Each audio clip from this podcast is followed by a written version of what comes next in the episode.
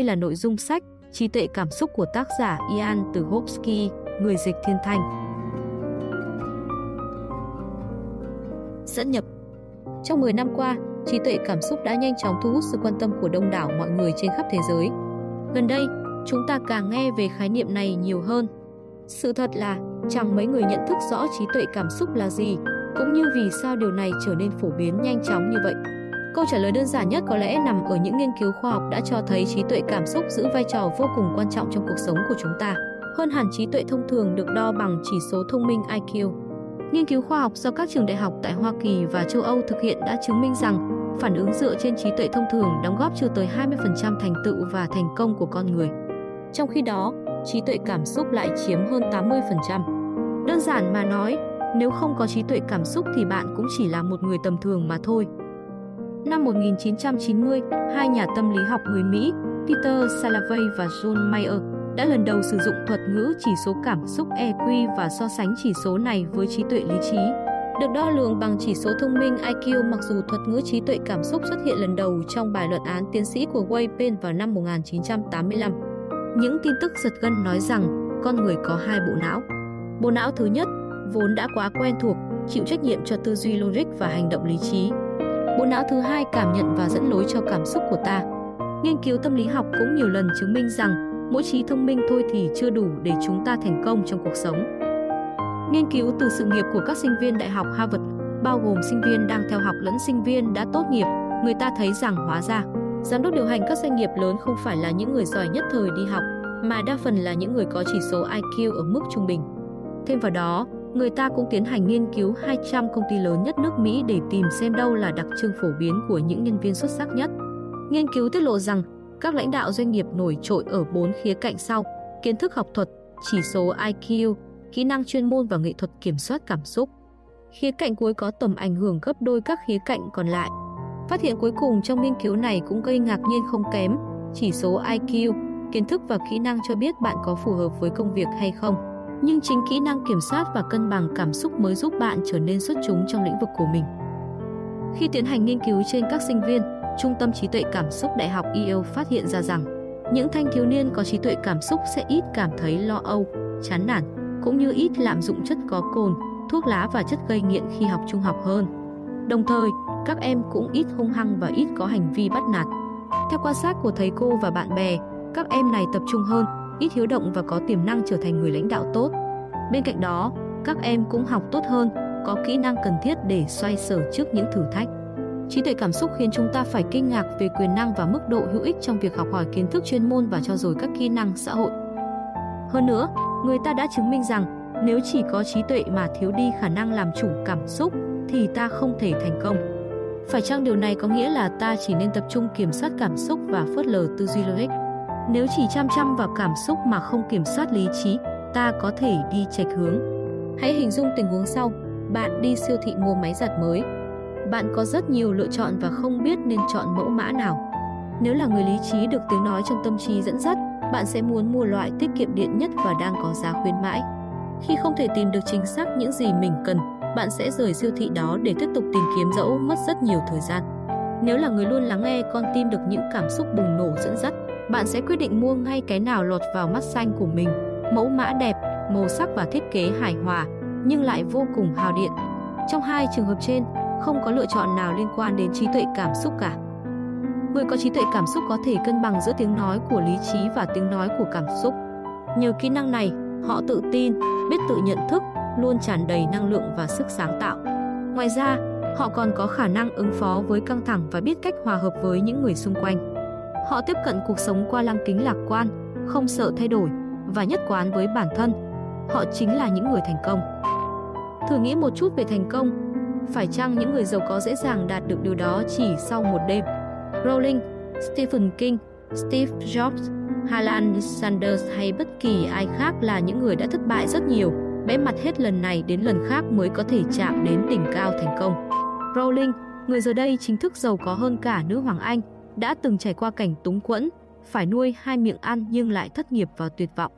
Bà đã bị các nhà xuất bản từ chối tận 12 lần. Hầu hết mọi người sẽ rời cuộc chơi ngay lúc này, từ bỏ giấc mơ và đi theo lối mòn an toàn và quen thuộc, làm một công việc 8 tiếng mỗi ngày. Bạn có thể tưởng tượng nổi bà đã kiểm soát cảm xúc tốt đến mức nào để tiếp tục tin tưởng vào tác phẩm Harry Potter, vào tài viết lách của mình, để rồi đi đến thành công như hôm nay không? Stephen King từng nghiện rượu và sống cùng vợ trong một chiếc xe kéo bẩn hàn. Tuy nhiên, nhờ trí tuệ cảm xúc mà ông đã chiến thắng bản thân. Còn Steve Jobs bị đuổi khỏi Apple, công ty do chính ông gây dựng. Sau đó, ông đã mở hai công ty khác, cũng để lại tác động mạnh mẽ đến thế giới ngày nay. Cuối cùng, ông trở lại Apple như một kẻ chiến thắng. Chắc hẳn, bạn đang nghĩ anh chỉ đang nói về những trường hợp ngoại lệ mà thôi. Đó là những người thông minh, nổi bật và có sức ảnh hưởng, giống như chúng số vậy. Tuy nhiên, nếu bạn đang mơ ước có một sự nghiệp mỹ mãn và thành công vang dội, dẫu cho đó là trở thành nhạc sĩ nổi tiếng, nhà quản lý, luật sư, chuyên gia săn nhân tài, CEO, nhà văn hay tổng thống đi chăng nữa, sự thật là bạn sẽ phải thất bại trước đó rất nhiều lần. Không phải là tôi tỏ ra bi quan đâu. Cũng giống như việc bạn phải té ngã hết lần này đến lần khác thì mới biết chạy xe đạp, hay là phải uống nước nếu muốn biết bơi vậy. Điều đó hoàn toàn bình thường và là một phần của quá trình. Nhưng nếu không có đủ trí tuệ cảm xúc để xử lý những cảm xúc tiêu cực khi thực hiện, bạn sẽ bỏ cuộc ngay trước khi bắt đầu. Suy cho cùng, phát hiện vĩ đại chúng ta có hai bộ não chỉ như lời nhắc nhở về những sự thật hiển nhiên trong chức năng sinh lý của hệ thần kinh. Trí tuệ cảm xúc là khả năng kết hợp các đặc điểm của vỏ não trước, bộ phận phát triển non nớt nhất trong não bộ, và là khu vực quyết định mức độ IQ với bộ não cảm xúc ban sơ, vốn hình thành còn sớm hơn cả bộ não tư duy. Bộ não cảm xúc giúp tổ tiên chúng ta sống sót trong những điều kiện khắc nghiệt, khi mà cơ chế chiến hay chạy đóng vai trò vô cùng quan trọng trong việc bảo toàn tính mạng. Thời nay, ta không còn phải trèo cây để trốn những loài động vật ăn thịt có nanh vuốt. Thay vào đó, sự sống còn của ta phụ thuộc vào số dư tài khoản ngân hàng, do đó ta cất bộ não cảm xúc vào trong lồng. Giờ đây, chúng ta đang cố khôi phục lại vị thế cũng như thừa nhận sự cần thiết của bộ não này. Vậy, điều gì đã khiến trí tuệ cảm xúc có sức ảnh hưởng lớn đến thế? Là con người, chúng ta phải đưa ra rất nhiều quyết định và hành động dựa trên cảm xúc, tình cảm của bản thân. Nếu biết cách kiểm soát và định hướng những xúc cảm ấy, ta sẽ có thể kiểm soát cuộc sống cá nhân lẫn công việc tốt hơn. Nên đọc cuốn sách này như thế nào? Cuốn sách này chứa đựng nhiều thông tin hữu ích, ý tưởng thực tiễn cũng như các bài tập thực hành hữu dụng. Mỗi chương nói đến những khía cạnh khác nhau của trí tuệ cảm xúc và từng bước hướng dẫn bạn làm thế nào để phát triển chỉ số EQ cũng như trở thành một người tốt hơn. Nếu bạn thực sự muốn hưởng lợi từ cuốn sách này, hãy hành động và không ngừng thực hành những điều tôi viết trong đây. Đồng thời, kiên trì thực hiện đều đặn, bởi vì đọc sách, xem video và dự nhiều hội thảo cũng không ích gì nếu bạn không hành động, chỉ tốn thời gian mà thôi. Nghiêm túc mà nói, bạn nên dành khoảng thời gian ấy để ngủ thì tốt hơn. Như tôi đã nói, một vài ý tưởng và bài tập trong sách này tuy vô cùng đơn giản và dễ thực hiện, nhưng đã được khoa học và mọi người tôi, đồng nghiệp, bạn bè và khách hàng của tôi chứng minh vô cùng hiệu quả. Bạn có thể thử ngay sau khi đọc xong mỗi chương hoặc khi đã hoàn thành cuốn sách, miễn là bạn thấy có ích cho mình. Nhiều bài tập trong đây sẽ yêu cầu bạn sử dụng kỹ thuật hình dung bằng hình ảnh. Nếu cảm thấy mình vẫn chưa nắm vững và muốn cải thiện kỹ thuật này, bạn có thể bắt đầu đọc từ phần đọc thêm, bài tập hình dung cơ bản. Trước khi bắt đầu, hãy nhớ rằng trí tuệ cảm xúc là một kỹ năng có thể được trao dồi thông qua việc thực hành và rèn luyện không ngừng, giống như tập xe đạp hay bơi lội vậy. Tôi đã thay đổi bản thân mình, bạn bè tôi cũng thấy được những thành quả, vậy nên bạn cũng có thể. Sẵn sàng chưa nào? Bắt đầu thôi.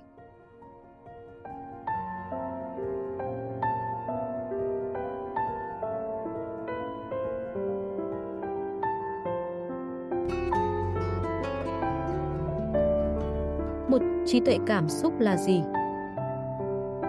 Khi trí tuệ cảm xúc hòa quyện với trí tuệ tinh thần, bản chất con người được chuyển hóa. Deepak Chopra Trái với hình ảnh thường thấy, người có trí tuệ cảm xúc không phải là người có phản ứng bộc phát và bốc đồng, cũng không phải là người hăng hái và sôi nổi trong xã hội. Ví dụ như Kate và Eve, mặc dù nhạy cảm nhưng họ lại không phải tuyết người có trí tuệ cảm xúc. kết là trưởng bộ phận trẻ tuổi của một công ty lớn. Tại buổi họp đầu tiên, cô phát biểu, với tôi, không khí làm việc là yếu tố quan trọng nhất. Tôi luôn nói những gì mình nghĩ và không chấp nhận những ai hay ngồi lê đôi mách. Cô cũng thường nói ra cảm xúc của mình khi làm việc. Khi cảm thấy lo lắng, cô sẽ hét lên và đóng sầm cửa lại. Khi cả nhóm hoàn thành nhiệm vụ, cô sẽ nhảy cẫng lên và cười lớn. Cấp dưới của cô thi nhau đoán già đoán non tâm trạng xếp mình.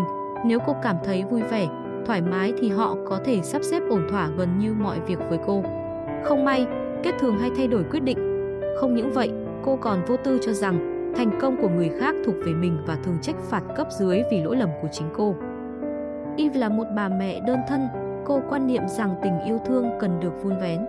Cô và con gái Caroline luôn trò chuyện với nhau, cả hai đều biết bí mật của nhau và dường như mối quan hệ hai mẹ con rất khăng khít. Một ngày nọ, chuyện động trời xảy ra, Eve phát hiện con gái mình bị bắt trong tình trạng đang phê thuốc khi trộm đồ ở cửa hàng. Mặc dù Caroline cam đoan rằng đây là lần đầu và sẽ không tái phạm, Eve vẫn không biết làm sao để quên đi mọi chuyện và tha thứ cho con mình. Là một người mẹ, cô cảm thấy tội lỗi và bị phản bội. Cô đau lòng đến nỗi bỏ mặc đứa con gái tuổi vị thành niên ở nhà một mình trong vài tuần, chẳng nói năng gì và tắt luôn cả điện thoại. Cô qua nhà một người bạn cũ, đêm nào cũng khóc và liên tục nhắc đi nhắc lại về lỗi lầm của con gái. Suốt vài năm liền, cô không thể tin tưởng con gái mình. Bây giờ, hãy hình dung Kết và Eve bắt đầu rèn luyện trí tuệ cảm xúc, học cách đối mặt với cảm xúc của bản thân và tôn trọng cảm xúc của người khác. Rồi Kết cũng nhận ra rằng không khí làm việc phụ thuộc vào cô lẫn cả nhóm. Cô dần biết lắng nghe cấp dưới để tâm đến ý kiến của họ, đồng thời kiểm soát cảm xúc của mình.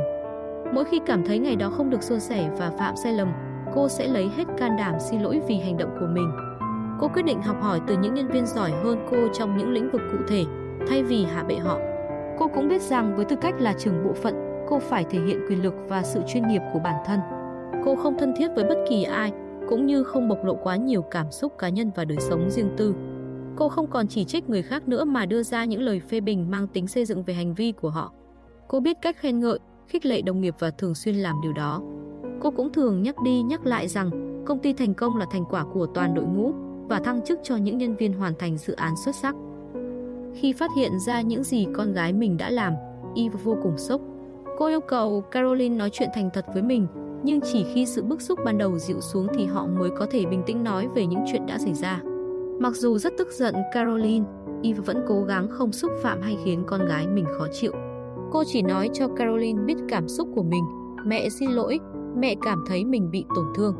Mẹ không đáng phải nghe tin tức kinh khủng này và mẹ thực sự đã nghĩ hai mẹ con mình luôn thẳng thắn và thành thật với nhau. Cuối cùng, cô nói rằng cô hết mực yêu thương Caroline và quan tâm đến tương lai của cô bé. Con gái cô cũng cảm thấy tội lỗi và nể phục sự điềm tĩnh cũng như cách cư xử chín chắn, đầy suy nghĩ của mẹ mình. Cả hai cố gắng tìm hiểu lý do vì sao Caroline lại làm việc đó và nguồn gốc của sự không trung thực trong mối quan hệ của họ. Hai mẹ con vẫn muốn thân thiết với nhau, nhưng họ biết giờ đây mối quan hệ của họ phải thay đổi. Thế nên, cả hai quyết định tìm đến một chuyên gia trị liệu gia đình để nhờ giúp đỡ, cho đến khi mọi chuyện rõ ràng giữa hai mẹ con. Đặt cảm xúc lên hàng đầu không có nghĩa là bạn có khả năng kiểm soát chúng trong công việc và đời sống cá nhân. Một người có thể rất rõ ràng, dứt khoát, nhưng lại thiếu những kỹ năng giúp họ trở thành một ông hay bà chủ hay người vợ hay chồng tốt. Trí tuệ cảm xúc không đồng nghĩa với việc loại bỏ sự kiểm soát về mặt cảm xúc, luôn tỏ ra dễ chịu hay ngoan ngoãn. Đa số các nhà tâm lý học khẳng định rằng chỉ số EQ không phải do di truyền. Người có trí tuệ cảm xúc thường cởi mở với trải nghiệm mới, có thể bộc lộ cảm xúc phù hợp với hoàn cảnh, dù là tiêu cực hay tích cực và dễ dàng hòa đồng với người khác nhằm thiết lập mối quan hệ mới. Họ xử lý tốt căng thẳng, dễ dàng nói không và đánh giá đúng thực tế thành tựu của bản thân lẫn người khác. Đồng thời không ngại đưa ra những lời phê bình mang tính xây dựng, sẵn sàng chấp nhận rủi ro khi có sự cân nhắc. Không may, mỗi người có trí tuệ cảm xúc hoàn hảo như thế cực kỳ hiếm trong thời đại ngày nay. Đáng buồn là hiện tại, những vấn đề về cảm xúc ngày một gia tăng ở mức báo động trên khắp thế giới. Tuy chúng ta giàu có hơn nhưng lại ít hạnh phúc hơn. Trầm cảm, tự tử, quan hệ đổ vỡ, tự lựa chọn cô đơn, sợ sự gần gũi, nghiện ngập đều là bằng chứng rõ ràng cho thấy chúng ta ngày càng không biết cách đối mặt với cảm xúc của mình. Thông tin đại chúng và tư duy lý tính trong xã hội hiện đại thường dẫn đến những điều trên, cũng như các chứng bệnh khác trong cuộc sống của chúng ta. Người ta tôn thờ thông tin, xếp chúng vào loại ưu tiên hàng đầu và phần nào bị ám ảnh với việc phải liên tục tiếp thu thông tin hay kiến thức mới, dù cho thông tin hay kiến thức đó hoàn toàn vô ích. Tôi chỉ biết một vài người có khả năng kiểm soát suy nghĩ của mình một cách có ý thức, biết chuyển hướng sự tập trung và khôn khéo giải phóng, điều hòa cảm xúc. Điều này nên là viên gạch nền tảng của giáo dục sơ cấp ở trường học lẫn gia đình. Đương nhiên, những công ty dược đã có sẵn phương án giải quyết cho vấn đề này. Bạn thấy căng thẳng ư? Đây, uống mấy viên thuốc này đi, bốc đầy một nắm tay, nuốt được một hơi. Nhanh lên nào, nào, nào, nào, bạn còn chờ gì nữa? Cứ bỏ vào miệng và uống thêm một ngụm nước cho dễ trôi. chẳng cần phải bận tâm đến những tác dụng phụ hay đến việc thay đổi bản thân. Chúng ta đã quên rằng bên cạnh những lập luận logic và lời nói, ta còn có khả năng khám phá và trải nghiệm thế giới mà không cần dùng đến ngôn từ. Việc giải thoát bản thân khỏi sự thống trị của tư duy não trái có thể góp phần biến chuyển nội tâm của bạn. Cuộc cách mạng cảm xúc này sẽ giúp bạn tái định nghĩa con người mình, cũng như xác định những gì bạn thực sự muốn trong cuộc sống. Rất dễ nhận thấy bán cầu não trái thống trị những hành động thường ngày của hầu hết chúng ta, bởi vì đây là phần não chịu trách nhiệm cho hoạt động ngôn từ, lập luận dựa trên lý trí, logic và những sự kiện thực tế khác. Ngày nay, dòng lũ thông tin tràn ngập bất kỳ đâu bạn nhìn đến, tin tức trên TV, báo giấy, tạp chí, Google, Facebook, YouTube. Đây chính là áp lực xã hội khiến ta phải liên tục cập nhật kiến thức, là sự sùng bái tư duy lý tính. Thử nhìn xung quanh và xem có bao nhiêu người vô thức cắm mặt vào những kiến thức vô dụng và dữ liệu vô giá trị. Họ làm vậy không phải vì cần chúng hay muốn học hỏi điều gì đó, mà chỉ vì nghe rằng bạn nên mở rộng phạm vi hiểu biết của mình và bạn nên biết chuyện gì đang diễn ra trên thế giới. Cuộc cách mạng cảm xúc này sẽ giúp bạn tái định nghĩa con người mình, cũng như xác định những gì bạn thực sự muốn trong cuộc sống. Thật vậy, nếu thường xem tin tức trên TV, phần lớn luôn thể hiện những cái nhìn sai lệch và thiên vị về thế giới nhằm thao túng đại chúng, bạn chắc chắn sẽ không biết được đâu mới là thực tế. Thế giới của châu Mỹ to lớn như bao giấy của họ vậy. Logic, nghệ thuật tư duy và lập luận tuân thủ nghiêm ngặt giới hạn và những điều bất khả trong sự ngộ nhận của loài người. Ambrose Bierce Tưởng tượng quan trọng hơn kiến thức, vì kiến thức chỉ giới hạn trong những gì chúng ta biết và hiểu, trong khi tưởng tượng lại bao trọn cả thế giới và tất cả những điều sẽ được biết và hiểu. Albert Einstein Lý trí đã trở thành công cụ quan trọng nhất của người hiện đại. Mặc dù tư duy lý tính thực sự là thành tựu vĩ đại trong quá trình tiến hóa của loài người, nhưng công cụ này hoàn toàn vô dụng khi đứng một mình. Thử nhớ lại xem bao nhiêu lần bạn cố gắng giải quyết một vấn đề nào đó hoặc đưa ra quyết định đúng đắn mà chỉ dùng mỗi tư duy lý tính. Bao nhiêu lần lý trí cũng phải bó tay hoặc không hề chính xác. Những yếu tố kích thích bằng lời liên tục khiến bán cầu não trái hoạt động hết công suất. Hậu quả là nhấn chìm thế giới của cảm xúc, sự sáng tạo, trí tưởng tượng và trực giác, tất cả những khía cạnh tồn tại do bán cầu não phải chịu trách nhiệm. Chúng ta liên tục bị trèo kéo từ mọi phía, hãy đặt cảm xúc qua một bên, lý trí lên nào, bạn để cảm xúc ảnh hưởng đến mình nhiều quá, đừng hành động dựa trên cảm xúc. Robert Wallcross Perry, nhà tâm lý học thần kinh nổi tiếng người Mỹ, đồng thời là người đoạt giải Nobel năm 1981, từng nói rằng Cách tường thuật về xã hội này dẫn đến một cơ chế không thể lý giải được, chúng ta không chấp nhận cảm xúc của mình. Hầu hết mọi người đều nghĩ cảm xúc là không tốt, rằng người ta không nên cảm nhận hay nhượng bộ chúng. Vậy hệ quả của lối suy nghĩ này là gì? Những cảm xúc tiêu cực chồng chéo lên nhau và ngày càng dữ dội hơn. Một cậu trai buồn bã sau khi chia tay bạn gái có thể bắt đầu cảm thấy tức giận bởi vì phải chi mình đừng quá yếu đuối. Sau đó, cậu không những phải đối mặt với nỗi buồn mà còn với cả cơn giận, từ đó dẫn đến một cảm xúc khác khi buồn bã gặp giận dữ. Thật khó để chung sống với một trạng thái đầy cảm xúc như thế. Trước khi chấp nhận nỗi buồn của mình, cậu phải có khả năng quan sát và đối mặt với những cảm xúc này. Chấp nhận, nhận thức và thấu hiểu những cảm xúc chính là chìa khóa để thoát khỏi chúng. Kiềm nén cảm xúc chỉ khiến bạn mất cảm giác với bản thân mà thôi. Điều đó ngăn bạn chấp nhận con người mình, khiến bạn phải tự kiềm nén cảm xúc chỉ khiến bạn mất cảm giác với bản thân mà thôi. Nhủ, lúc nào mình cũng phải cảm thấy thật tuyệt vời. Phủ nhận cảm xúc tạo ra khoảng cách giữa ta với tiếng nói trực giác của bản thân và dẫn đến những dòng suy nghĩ bất tận mà thường là vô lý. Cần phải làm rõ một điều, tư duy lý tính là sự phát triển kỹ năng theo sau những cơ chế cảm xúc chứ không phải trước chúng. Cảm xúc cũng quan trọng, nếu không muốn nói là quan trọng hơn, nhưng suy nghĩ lý tính và là một phần con người chúng ta. Vậy, hãy cùng phân tích câu nói nổi tiếng đừng bao giờ hành động theo cảm xúc từ một góc độ khác. Bạn chỉ có thể đạt, bạn sẽ đâm chồi, được những thành tựu vĩ này nở như một đại khi làm việc với niềm bông hoa đầy sắc đam mê, nguồn cảm màu, hoặc chuyển hứng, động lực, sự thích mình từ thân thú và sức sáng tạo. Đó nhộng sang cánh là những cảm xúc mạnh bướm rực rỡ. Mẽ kích thích chúng ta hành động và đạt được mục tiêu. Không may, khi thay thế những cảm xúc tiêu cực, con người cũng phủ nhận toàn bộ tính đa cảm của mình, thế nên ta đánh mất khả năng cảm nhận cảm xúc tích cực. Khi cởi mở đón nhận những trải nghiệm thuộc bán cầu não phải và thấu hiểu thế giới, bạn sẽ khám phá ra một thực tại hoàn toàn mới. Bạn đối phó với cảm xúc tốt hơn, đồng thời hiểu rõ những người xung quanh, bản thân và hành động của mình. Bạn sẽ dễ dàng tìm ra con đường đúng đắn trong cuộc sống. Bạn bắt đầu lắng nghe trực giác của mình, vốn là thứ luôn gợi ý cho bạn phương án tốt nhất.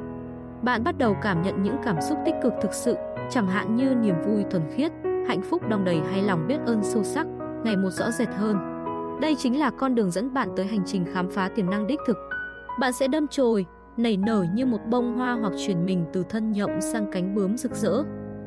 Đây chính là quá trình mà bạn nên theo đuổi đến cùng. Việc giải phóng những cảm xúc nhất định, giành quyền kiểm soát các cảm xúc khác và đồng điệu với trực giác của chính mình đòi hỏi bạn phải nỗ lực thường xuyên và có những công cụ thích hợp.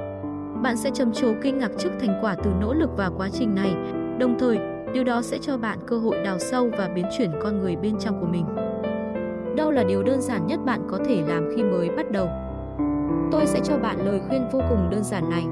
Trước tiên, hãy chậm lại một chút trừ phi bạn là người mẹ đơn thân với bốn đứa con, ngoài ra thì gần như ai cũng có thể làm điều này. Nếu bạn làm việc 12 tiếng một ngày, 6 ngày một tuần và cả những ngày cuối tuần, nhưng sau đó, thay vì dành thời gian thư giãn và ở bên gia đình, bạn bè, bạn lại phí thời gian nghỉ xả hơi để xem quá nhiều tin tức trên TV hoặc tán gẫu. Khi đó, bạn sẽ liên tục bộc lộ những cảm xúc tiêu cực và độc hại. Làm như thế chẳng ích gì cho việc hàn gắn mối quan hệ giữa bạn với người khác và với chính bản thân mình. Ngay cả huấn luyện viên hay bác sĩ trị liệu giỏi nhất cũng không thể tiên đoán tất cả phản ứng cảm xúc của bạn và cho bạn lời khuyên về cách hành động trong từng tình huống có thể xảy ra trong cuộc sống. Thay vì đọc báo và xem TV, chỉ toàn những thông điệp tiêu cực chủ quan giống nhau, hãy tự mình khám phá thế giới. Hãy thử bắt đầu tìm kiếm những nguồn thông tin khác. Thỉnh thoảng, hãy sàng lọc quá trình tiếp nhận thông tin, tắt TV và hạn chế thời gian lên mạng. Bạn cũng có thể bớt thời gian đọc sách lại dù vậy, cũng đừng bớt nhiều quá. Cho bản thân thời gian để thiền và xem xét lại những điều quan trọng với mình. Bắt đầu trải nghiệm nhiều hơn, thử những điều mới mẻ. Đừng đánh giá những trải nghiệm này bằng lời. Thay vào đó, kiểm tra xem bạn cảm thấy như thế nào trong những hoàn cảnh mới. Chúng ta thường quên rằng mọi cảm xúc đều bắt nguồn từ trong cơ thể. Giả sử bạn đang tức giận, bạn cảm thấy các cơ căng cứng, nhịp tim đập nhanh hơn và hơi thở gấp hơn, bộ phận tiến hóa nhất trong não bộ đang thức tỉnh và chuẩn bị cho cơ chế chiến hay chạy.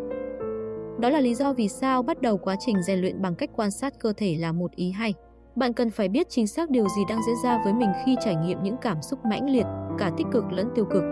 Rèn luyện kiểu này tuy mất nhiều thời gian nhưng lại rất cần thiết. Chỉ khi biết chính xác cách gọi tên và bộc lộ cảm xúc theo một cách không gây hại cho bản thân và những người xung quanh, bạn mới có thể thực sự thấu hiểu bản thân và người khác. Trên đây chỉ là những lời khuyên nho nhỏ của tôi nhằm phát thảo cho bạn những ý tưởng cơ bản và giúp bạn thực hiện bước đi đầu tiên hướng tới sự giải phóng bán cầu não phải. Để hành động hiệu quả hơn, hẳn bạn sẽ muốn kết hợp cả hai bán cầu. Lưu ý, nhiều chuyên gia tâm lý học thần kinh đã vạch trần lý thuyết tư duy theo bán cầu não trái và phải và xem đó như chuyện hoang đường trong tâm lý học hoặc đơn thuần chỉ là sự đơn giản hóa vấn đề. Bởi vì thực chất, chúng ta thường xuyên sử dụng cả hai bán cầu não ở mức độ ngang nhau khi giải quyết phần lớn các vấn đề, cả logic lẫn sáng tạo.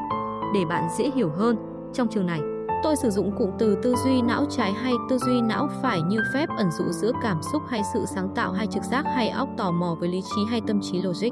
Chúng ta có thể củng cố và sử dụng hiệu quả hơn cả hai bán cầu não, nhưng trong sách này, tôi chỉ tập trung vào việc phát triển và tăng cường tâm trí thiên về cảm xúc và sự ưa tìm tòi.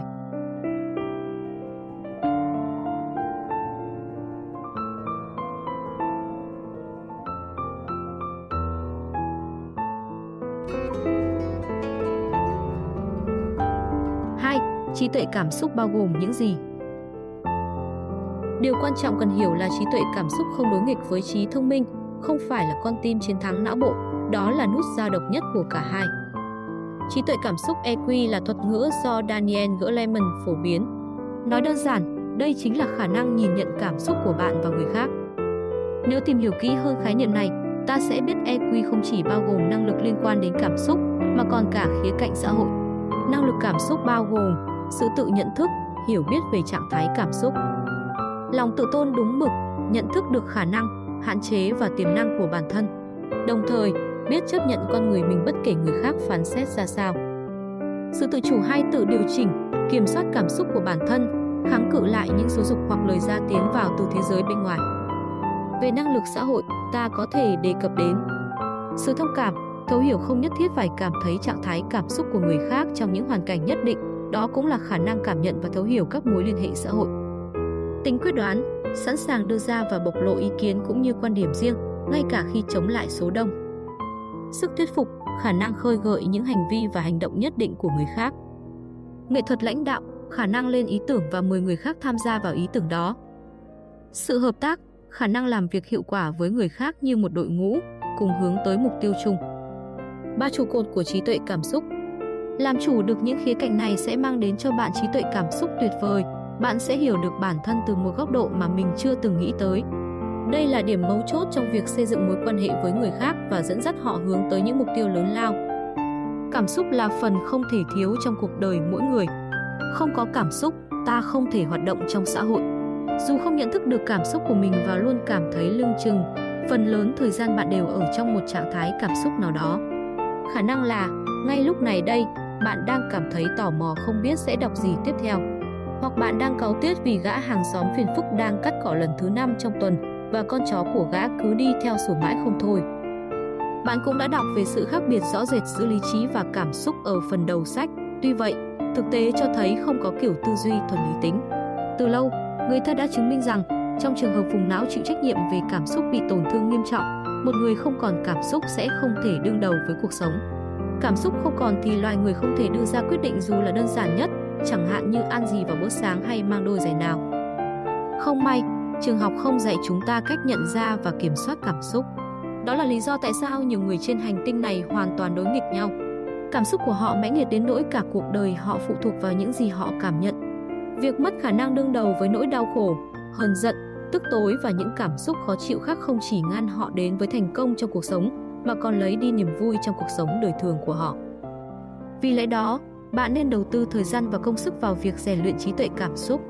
Cách đây 10 năm, tôi không biết phải đối mặt với những cảm xúc tiêu cực trong đời mình như thế nào. Nhờ vào những nỗ lực không ngừng, cuối cùng tôi cũng thay đổi được bản thân mình. Giờ đây, tôi là người nắm quyền kiểm soát cảm xúc của bản thân, chứ không phải ngược lại. Cần nhớ kỹ điều này, bạn có thể điều hòa cảm xúc của mình. Đó là một kỹ năng như bất kỳ kỹ năng nào khác. Hãy làm dịu những cảm xúc khó chịu khi cần, củng cố những cảm xúc tích cực bất cứ khi nào bạn muốn. Từng khoảnh khắc trong đời, cứ cảm nhận chính xác những gì bạn cảm thấy. Hành động này sẽ đưa bạn tới một cuộc sống có ý thức, khi đó, những mối quan hệ lâu bền và thách thức mới sẽ đi kèm với sự hứng khởi và thích thú, thay vì sợ hãi và căng thẳng. Đương nhiên, tất cả những điều trên đều gắn liền với cảm xúc, tiêu cực lẫn tích cực. Ngoài khả năng kiểm soát các cảm xúc khó chịu, có lẽ bạn cũng muốn học cách tạo ra những cảm xúc tích cực, mạnh mẽ như động lực, sự thích thú và sự tự tin. Sau đây là ba trụ cột bạn cần đạt được nhằm cải thiện trí tuệ cảm xúc của mình. Nhận thức được những cảm xúc mà bạn cảm nhận. Đây là nền tảng cơ bản bạn cần lĩnh hội nếu muốn rèn luyện cảm xúc. Hầu hết mọi người không nhận ra những cảm xúc dấy lên trong họ. Mặt khác, một số thì nhận thức được những cảm giác này, nhưng chỉ sau khi chúng xuất hiện một thời gian dài. Lý tưởng mà nói, bạn sẽ muốn khoảng thời gian từ khi cảm xúc xuất hiện cho đến khi bạn nảy ra ý nghĩ ồ, bây giờ mình thấy tức giận quá, đó chính là cơn giận, càng ngắn càng tốt. Bạn không thể thay đổi bản thân cho đến khi nhận thức được những gì mình cần phải thay đổi. Trí tuệ cảm xúc chủ yếu liên quan đến nhận thức. Cái hay của EQ là khi nhận thức được điều gì đó và luyện tập nhiều cách phản ứng khác nhau, bạn thực sự có thể thay đổi bộ não của mình. Chắc hẳn, bạn cũng đã suy ngẫm đến vô số lĩnh vực mà trong đó, bạn có khả năng gọi tên và xác định những trạng thái cảm xúc tác động mạnh mẽ đến cuộc sống. Điều đó chẳng có gì lạ, bởi lẽ cảm xúc vốn có sức mạnh to lớn đối với chúng ta ngay từ khi mới chào đời. Càng sớm nhận ra cảm xúc nào hiện diện trong bạn ngay lúc này, bạn càng kiểm soát được nó. Thực chất, việc nhận thức từng cảm xúc một cho phép bạn đạt đến trình độ cao hơn, thoát khỏi cảm xúc đó ở một mức độ nhất định. Theo bậc thầy tâm linh ô số, việc nhận thức cảm xúc mở đầu cho quá trình tan biến của chúng. Thực hành nhận thức bằng cách quan sát kỹ cơ thể bạn và nhận biết từng cảm xúc hiện diện bên trong. Tôi sẽ nói chi tiết hơn ở phần sau. Hiểu được cảm xúc của bản thân Đây là trụ cột quan trọng nhất trong ba trụ cột của trí tuệ cảm xúc. Bạn có thể hiểu được cảm xúc bằng cách trả lời 4 câu hỏi sau đây. Chúng bắt nguồn từ đâu? Điều gì đang diễn ra trong đầu bạn ngay trước khi cảm xúc đó xuất hiện? Ý nghĩ nào đã khơi gợi nên nó? Bất cứ khi nào bạn chuẩn bị nhìn nhận cảm xúc của mình, hãy tự hỏi xem điều gì làm nên chúng. Niềm tin hay ý nghĩ nào đã dấy lên trong đầu bạn ngay trước khi cảm xúc đó xuất hiện? Nếu bạn không nhớ ra bất kỳ ý nghĩ nào thì chỉ cần hỏi bản thân, tại sao tôi lại cảm thấy thế này? Chỉ khi tìm ra nguyên nhân, bạn mới có được thông tin vô cùng quan trọng. kiểu suy nghĩ nào đã châm ngòi cho những trạng thái cảm xúc như thế trong cơ thể bạn. Chúng bắt đầu khi nào và ở đâu? Mỗi cảm xúc đều có vị trí nhất định trong cơ thể bạn. Điều thú vị là mỗi người chúng ta cảm nhận cùng một cảm xúc theo những cách khác nhau. Khi huấn luyện hay đào tạo ai đó, tôi có cơ hội biết được người này cảm thấy stress như là thứ gì đó vướng víu nơi cổ họng, trong khi người khác lại thấy điều đó nghiêm trọng như bị axit ăn mòn bắp đùi. Khi cảm xúc xuất hiện, hãy nhắm mắt lại, tìm xem chúng nằm ở vị trí nào trong cơ thể bạn và chúng bắt đầu từ đâu. Khám phá xem cảm xúc đó hình thành như thế nào, bất chợt ập đến hay từ từ phôi thai. Diễn biến và cường độ của những cảm xúc này ra sao? Vẫn nhắm mắt, bạn hãy kiểm tra xem cảm xúc đó đang phát triển ra sao trong cơ thể bạn. Chúng di chuyển theo hướng nào, bằng cách nào. Để đơn giản hơn, bạn có thể thử tưởng tượng hình dáng, kích thước, màu sắc, nhiệt độ của cảm xúc. Qua bài tập này, bạn có thể xác định chính xác hơn cấu trúc của cảm xúc và biết được chúng tồn tại và hoạt động ra sao trong cơ thể. Thêm vào đó, thử suy nghĩ xem đó là cảm xúc mãnh liệt hay chỉ thoáng qua. Chúng kết thúc ở đâu và như thế nào? Kéo dài bao lâu? Nghĩ đến thời điểm cảm xúc biến mất, nguyên nhân nào khiến chúng biến mất? Phải chăng chúng đã tồn tại đủ lâu hay đó chỉ là hệ quả của một ý nghĩ đặc biệt nào đó? Cảm xúc đó kết thúc như thế nào? Trở lại hình thái ban đầu hay hoàn toàn biến mất? Đã kéo dài bao lâu? 5 phút hay vài giờ? Ngay khi trả lời hết tất cả những câu hỏi trên, bạn sẽ thu thập được những thông tin vô giá về cảm xúc mình vừa cảm nhận. Điều đó sẽ giúp bạn tiến về phía trước. Chắc hẳn trước đây bạn chưa bao giờ hiểu rõ một cảm xúc nào đó như lúc này. Nhờ những thông tin này mà bạn có cơ hội kiểm soát cảm xúc ấy, bởi vì bạn biết nó bắt nguồn từ đâu, phát triển như thế nào và tan biến ra sao. Khi mới sử dụng cách tiếp cận này, tôi hết sức ngạc nhiên trước mức độ hiểu biết chính xác mà tôi có được về cảm xúc của mình. Chẳng hạn, trước đó, tôi chưa từng nhận thức được cảm xúc vui vẻ trong cơ thể tôi bắt nguồn từ vùng bụng giữa và sau đó lan tỏa lên phía trên. Tự hỏi bản thân những câu hỏi trên bất kể cảm xúc của bạn ra sao. Sau một thời gian, bạn chẳng cần phải có ý thức tìm hiểu hay chủ động suy nghĩ về điều đó nữa. Tự nhiên bạn sẽ cảm thấy từng cảm xúc xuất hiện trong cơ thể và ngay lập tức biết rõ mọi thứ về nó. Đây là điều mà tôi gọi là trí tuệ cảm xúc, vốn đã trở thành nguồn gốc cho nhiều thay đổi tích cực trong thế giới thể chất lẫn cảm xúc. Kiểm soát cảm xúc Về cơ bản, làm chủ được trụ cột thứ hai sẽ giúp bạn kiểm soát cảm xúc của mình. Trụ cột thứ ba này sẽ nâng quyền kiểm soát lên cấp độ tiếp theo, phức tạp hơn. Tuy nhiên, đến bước này thì bạn phải kiên trì rèn luyện nhiều hơn nữa, thường xuyên thực hành những bài tập nhất định. Sau một thời gian, bạn sẽ hoàn toàn kiểm soát cảm xúc của mình. Nếu chỉ đọc xuông cuốn sách này mà không hành động, bạn sẽ lại có thêm một cuốn sách bám bụi trên kệ sách. Bạn phải thực hành thật nhiều nếu muốn thay đổi bản thân, sẽ chẳng có ai thay đổi giúp bạn đâu. Cách tốt nhất để kiểm soát cảm xúc là khống chế chặt chẽ ý nghĩ của bạn.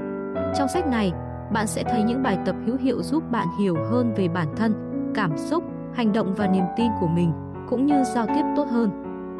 Ngoài ra, sách cũng đề cập đến nhiều công cụ giúp thay đổi cảm xúc trong kho tàng công cụ lập trình ngôn ngữ tư duy đồ sộ. Những công cụ khác sẽ có thay đổi một chút ở phương pháp, bạn sẽ sớm biết trong phần sau sách. Áp dụng những công cụ này thường xuyên, bạn sẽ làm chủ hoàn toàn cảm xúc của mình. Quá trình này đòi hỏi sự nỗ lực, nhưng kết quả sẽ khiến bạn kinh ngạc. Trên đây là tất cả thông tin cơ bản về trí tuệ cảm xúc. Đương nhiên là chủ đề này còn nhiều khía cạnh khác chuyên sâu hơn, ví dụ như những vấn đề gây ra trạng thái cảm xúc mãnh liệt ở bản thân bạn và người khác, khả năng đồng cảm sâu sắc hơn hay năng lực truyền tải thông điệp chứa đựng những cảm xúc khác nhau. Trong giai đoạn đầu, bạn chỉ cần tập trung vào hai nền tảng đầu tiên của trí tuệ cảm xúc. Việc làm chủ chúng sẽ giúp bạn nhận được những kết quả đáng kinh ngạc trong mọi khía cạnh của cuộc sống. Khi đã thành thạo rồi, bạn có thể tiến lên và bắt tay vào trụ cột thứ ba để nâng kỹ năng của mình lên một tầm cao mới. Chúng ta bắt đầu nhé.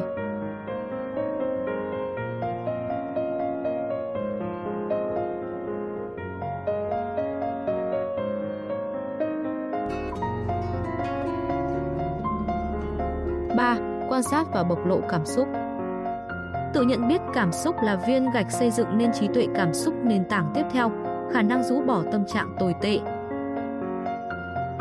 không thể tự do bộc lộ cảm xúc chính là nguyên nhân khiến người ta phải đeo mặt nạ, che giấu những điều họ không dám phơi bày ra với thế giới bên ngoài. Cảm xúc bị kiềm nén có xu hướng quay lại và mãnh liệt gấp đôi, thế nên cuối cùng chúng ta chỉ biết bất lực thốt lên, tôi không biết làm thế nào để đối mặt với cảm xúc của mình. Không thể tự do bộc lộ cảm xúc chính là nguyên nhân khiến người ta phải đeo mặt nạ, che giấu những điều họ không dám phơi bày ra với thế giới bên ngoài. Cảm xúc bị kiềm nén có xu hướng quay lại và mãnh liệt gấp đôi, thế nên cuối cùng chúng ta chỉ biết bất lực thốt lên, tôi không biết làm thế nào để đối mặt với cảm xúc của mình. Cảm xúc bị kiềm nén và kéo dài âm ỉ sẽ gây ra nhiều thiệt hại và ảnh hưởng tâm lý. Tuy nhiên, chúng thường khó bị phát hiện trong cuộc sống thường ngày. May thay, những cảm xúc này cũng có thể giống như đám mây trên bầu trời, vội đến rồi vội đi. Phủ nhận cảm xúc là hệ quả của việc nhiều người trong xã hội cho rằng cảm xúc là không tốt, rằng ta không nên cảm nhận những cảm xúc tiêu cực, rằng lúc nào cảm xúc cũng phải bị kiềm nén và kiểm soát hoàn toàn. Vậy hậu quả là gì? Một số người phủ nhận kịch liệt cảm xúc của mình. Họ không biết mình đang cảm thấy như thế nào trong khoảnh khắc đó. Họ gần như chẳng cảm thấy gì cả và bị giằng co giữa tương lai và quá khứ. Họ cũng chẳng buồn hỏi bản thân những cảm xúc nào đang hiện diện trong tôi vào lúc này. Khi kiềm nén cảm xúc, chúng ta tích lũy một lượng lớn năng lượng bên trong hệ thần kinh. Điều này cực kỳ có hại cho sức khỏe, cả thể chất lẫn tinh thần. Người nhận thức được phần nào trạng thái cảm xúc của mình đôi lúc sẽ chú ý tới những câu như giận quá đi mất, hoặc tôi vô cùng lo lắng về kỳ thi ngày mai. Tuy vậy, đó cũng chỉ là ánh nhìn ngắn ngủi trong vài giây xuyên qua lỗ khóa của căn phòng chứa đầy sự hiểu biết và thông tin quý giá về bản thân người đó. Chỉ một cái liếc mắt như thế thôi thì chưa đủ. Chúng ta phải nhận thức, thấu suốt, thừa nhận. Làm được như thế, ta mới có thể giải phóng mọi cảm xúc khi nó xuất hiện, trong khi vẫn hoàn toàn chấp nhận sự hiện diện tạm thời của chúng. Nhớ lại xem lần cuối bạn cảm thấy vui vẻ là khi nào, cảm giác đó ra sao. Hầu hết mọi người sẽ chỉ trả lời vui và hồi tưởng của họ chấm dứt ở đó. Với thái độ hơi hợt như vậy, họ sẽ không thể thấu hiểu cảm xúc của mình, cũng như không thể hoàn toàn nhớ lại cảm giác này. Thay vào đó, bạn thử tập trung vào từng cảm xúc trong giây lát xem sao. Suy nghĩ rằng tại sao bạn cảm thấy thế, bạn bắt đầu cảm nhận được niềm vui khi nào. Cảm giác này nằm ở vị trí nào trong cơ thể bạn. Phân tích thật kỹ những chi tiết này. Gần đây, Tôi có nghe một bài diễn thuyết thú vị của Eckhart Tolle nói về việc quan sát cảm xúc của chúng ta. Ông cho rằng chỉ bộc lộ những cảm xúc tiêu cực thôi là chưa đủ. Hét lên giận dữ hay khóc như một đứa trẻ giúp bạn xả bớt năng lượng trong người, nhưng không giải quyết triệt để nguồn gốc vấn đề dĩ nhiên nên giải phóng năng lượng, nhưng ta có thể thực hiện theo những cách tích cực hơn như chạy bộ chẳng hạn. Sau khi bạn nghỉ ngơi, cảm xúc này có thể trỗi dậy lần nữa. Năng lượng được tiếp sức bởi suy nghĩ tiêu cực sẽ hình thành nên cảm xúc tiêu cực. Do đó, Eckhart đã gợi ý như sau: hãy bộc lộ cảm xúc của bạn, đồng thời quan sát quá trình đó. Về thứ hai trong phát biểu của ông chính là mấu chốt vấn đề. Nếu chỉ bộc lộ cảm xúc, bạn sẽ không đạt được hiệu quả mong muốn, bởi lẽ những cảm xúc chưa được để mắt tới sẽ tiếp tục quay trở lại. Quan sát giúp bạn biết được ý nghĩ nào sản sinh ra cảm xúc mà bạn cảm nhận trong cơ thể mình. Không những vậy, quá trình quan sát cũng dẫn đến việc thoát khỏi sự nhân cách hóa bản thân, tức là bạn sẽ ngừng đồng nhất bản thân với cảm xúc của mình. Bạn không còn xem chúng như một phần không thể thiếu trong sự tồn tại của mình, mà bắt đầu xem chúng như những đám mây trôi qua bầu trời, tách biệt với bản thân bạn. Đây chính là điểm khác biệt giữa tôi đang tức giận và tôi đang trải qua cơn giận.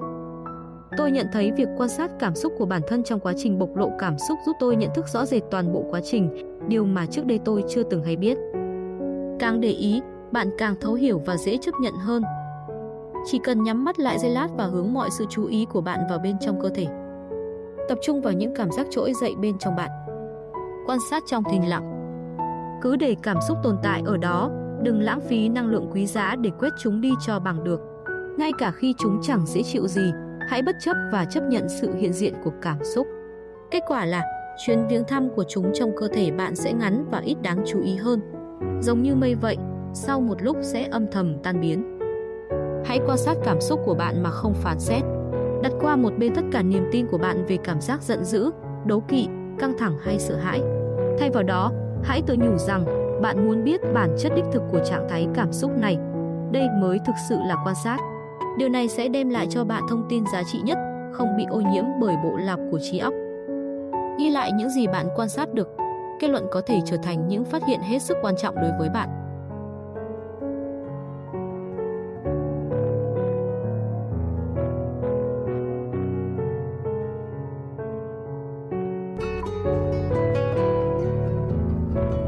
4. Giải phóng cảm xúc tiêu cực, củng cố cảm xúc tích cực. Ta không thể làm tê liệt cảm xúc một cách có chọn lọc, Khi làm tê liệt những cảm xúc đau đớn, ta đồng thời làm tê liệt cả những cảm xúc tích cực. Grant Brown Tôi ghét cảm giác buồn bã. Một doanh nhân giận dữ và nản lòng đã nói như thế trước thềm một buổi hội thảo mà tôi tham dự. Buồn phiền cộng với giận dữ tạo thành một tổ hợp cảm xúc thú vị nhưng tồi tệ. Tuy khá phiền muộn nhưng cũng phần nào hài hước khi thấy chúng ta thường xuyên bị mắc kẹt trong những chướng ngại do chính ta tạo ra cho bản thân. Hãy bắt đầu bằng một câu hỏi cực kỳ quan trọng. Bạn có đòi hỏi bản thân phải có những trạng thái cảm xúc hoàn hảo? Có phải lúc nào bạn cũng mong bản thân cảm thấy tốt đẹp và có thái độ tích cực về cuộc đời? Nếu câu trả lời là có, bạn đã vô tình tự đào hố chôn mình. Khi đó, bạn sẽ trở thành chướng ngại cho chính bản thân. Vì sao ư? Bởi vì mỗi khi những cảm xúc khó chịu xuất hiện như giận dữ, nản lòng, buồn phiền, thất vọng, bạn sẽ càng thấy tệ hại hơn khi tự nhủ mình nên cảm thấy vui vẻ và hạnh phúc mọi lúc mọi nơi, bất kể chuyện gì xảy ra. Đây chính là căn bệnh chung của những người quá bận tâm đến việc phát triển bản thân hoặc những người mới bắt đầu phát triển bản thân, cảm giác buồn bã chỉ dành cho kẻ yếu đuối.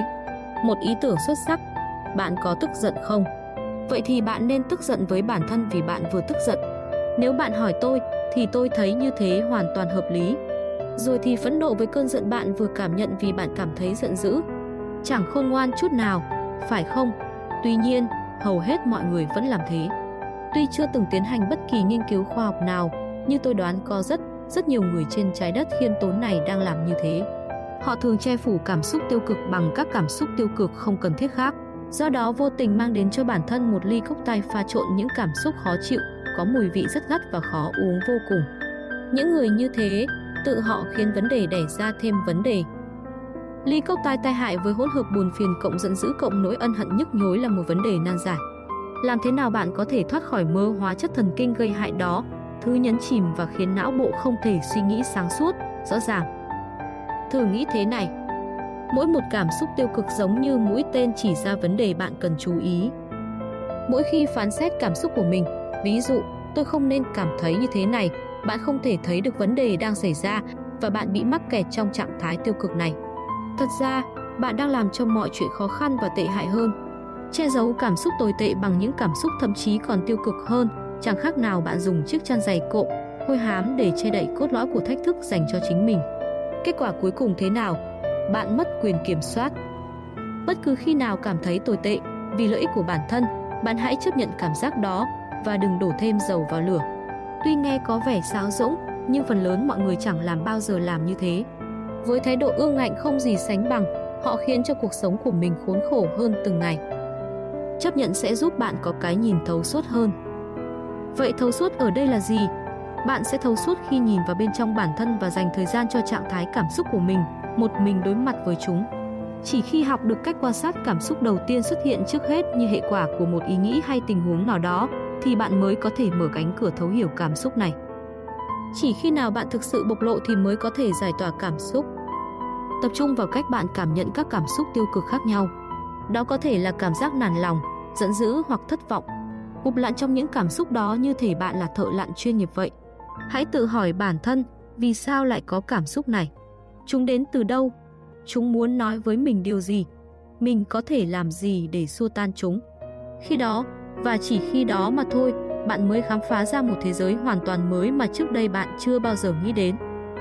Nền tảng cơ bản của trí tuệ cảm xúc chính là nhận thức về cảm xúc, tức khả năng xác định và bộc lộ cảm xúc. Bộc lộ rõ ràng trước mọi người và cả bản thân chính là cách tốt nhất để giải tỏa cảm xúc. Khi che đậy và vờ như chúng không tồn tại, bạn chỉ đang trồng chất thêm lớp lớp cảm xúc, do đó chúng càng hành hạ bản thân bạn, ám ảnh bạn mãi mãi. Nhớ rằng, dối lòng không phải chiến lược khôn ngoan, cũng chẳng phải chiến lược lâu dài.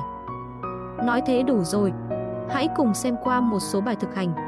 Những bài tập sau sẽ giúp bạn hiểu và giải tỏa cảm xúc khó chịu, đồng thời trải nghiệm cảm xúc tích cực một cách sâu sắc và trọn vẹn hơn.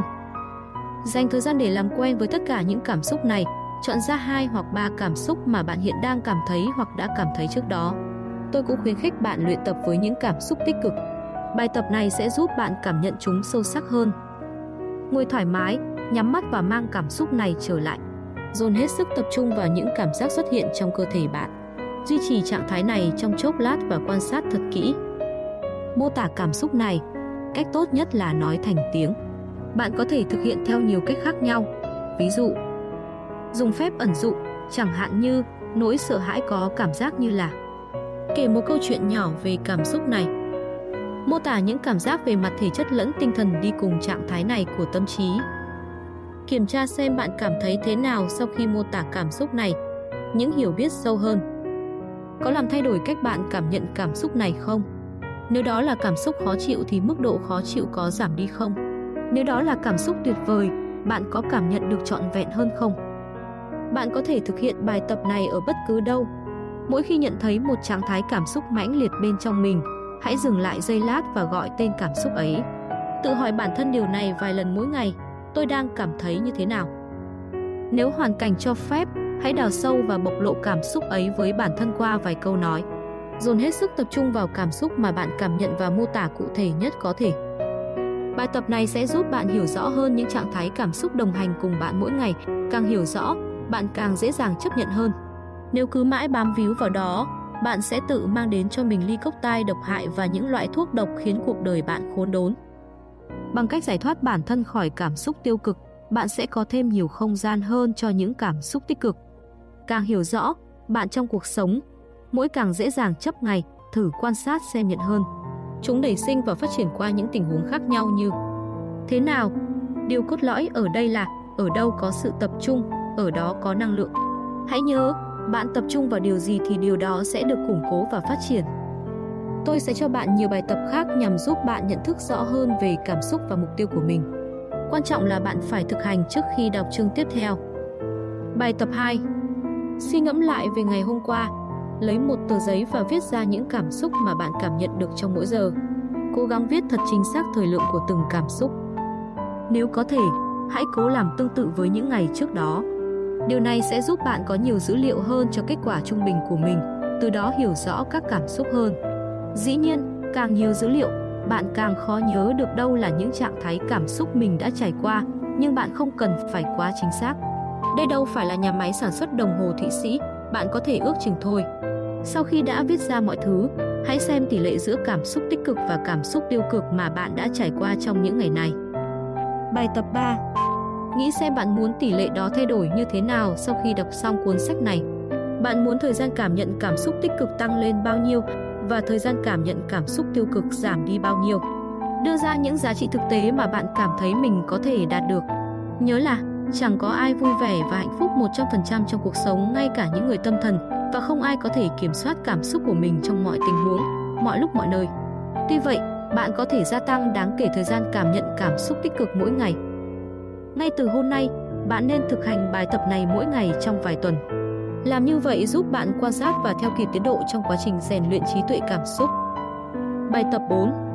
Bắt đầu ghi nhật ký, trong đó viết ra tất cả những cảm xúc bạn cảm thấy hàng ngày.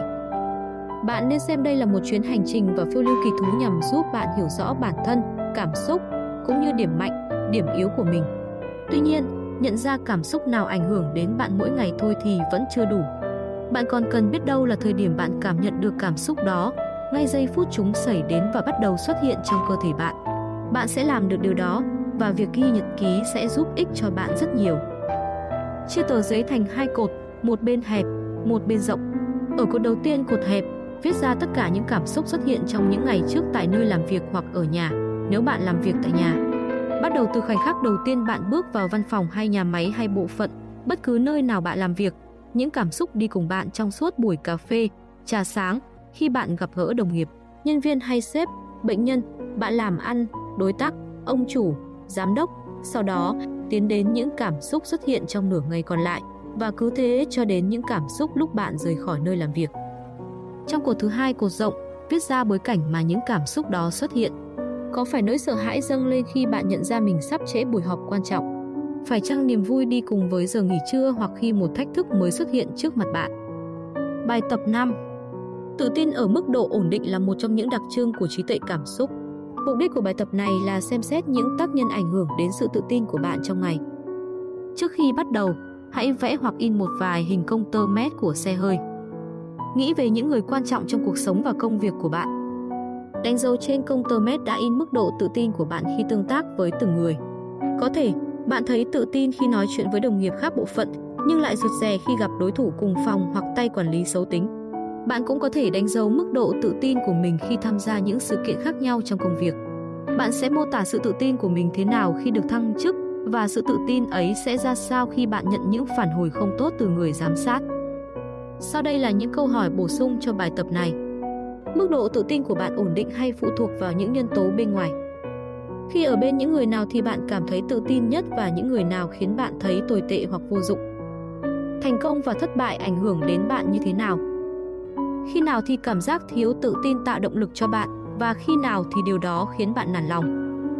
Và ngược lại, khi nào cảm giác tự tin khiến bạn lười biếng và khi nào thì điều đó thôi thúc bạn hành động hiệu quả và chắc chắn hơn? Câu hỏi bổ sung cho cả 4 bài tập trên. Đâu là những cảm xúc chi phối ngày làm việc của bạn?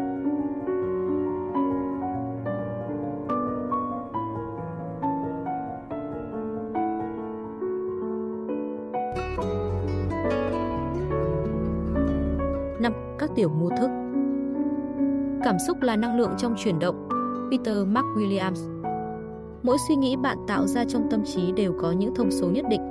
Đó là các tiểu mô thức, tức là những đặc trưng hình ảnh, âm thanh và cảm giác của những quy trình tinh thần cơ bản.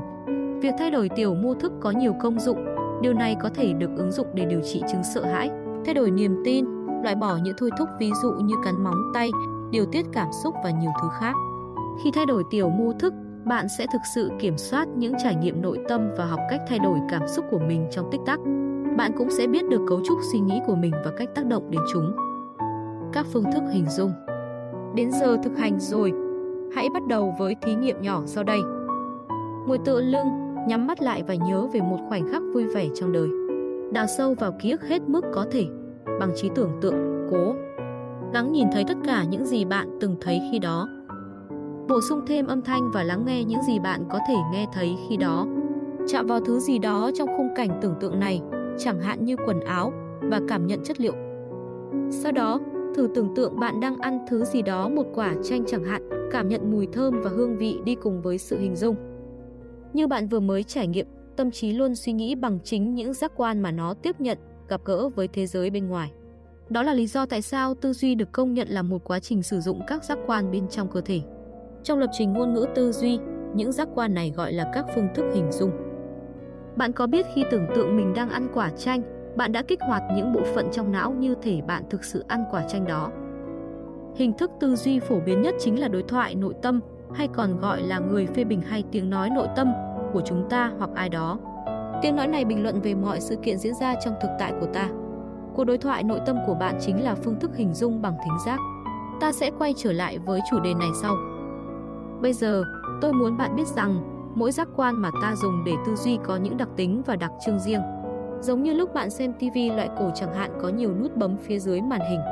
Bạn có thể dùng những nút này để tăng hoặc giảm độ sáng màn hình, điều chỉnh độ bão hòa màu, tăng hoặc giảm âm lượng và thay đổi kích thước hình ảnh hiển thị. Tất cả những thông số này có thể thay đổi dễ tâm trí bạn liên giảng. Điều này cũng đồng kết chặt chẽ với với những gì bạn nhìn thấy, chức năng sinh nghe được và cảm nhận lý của cơ thể.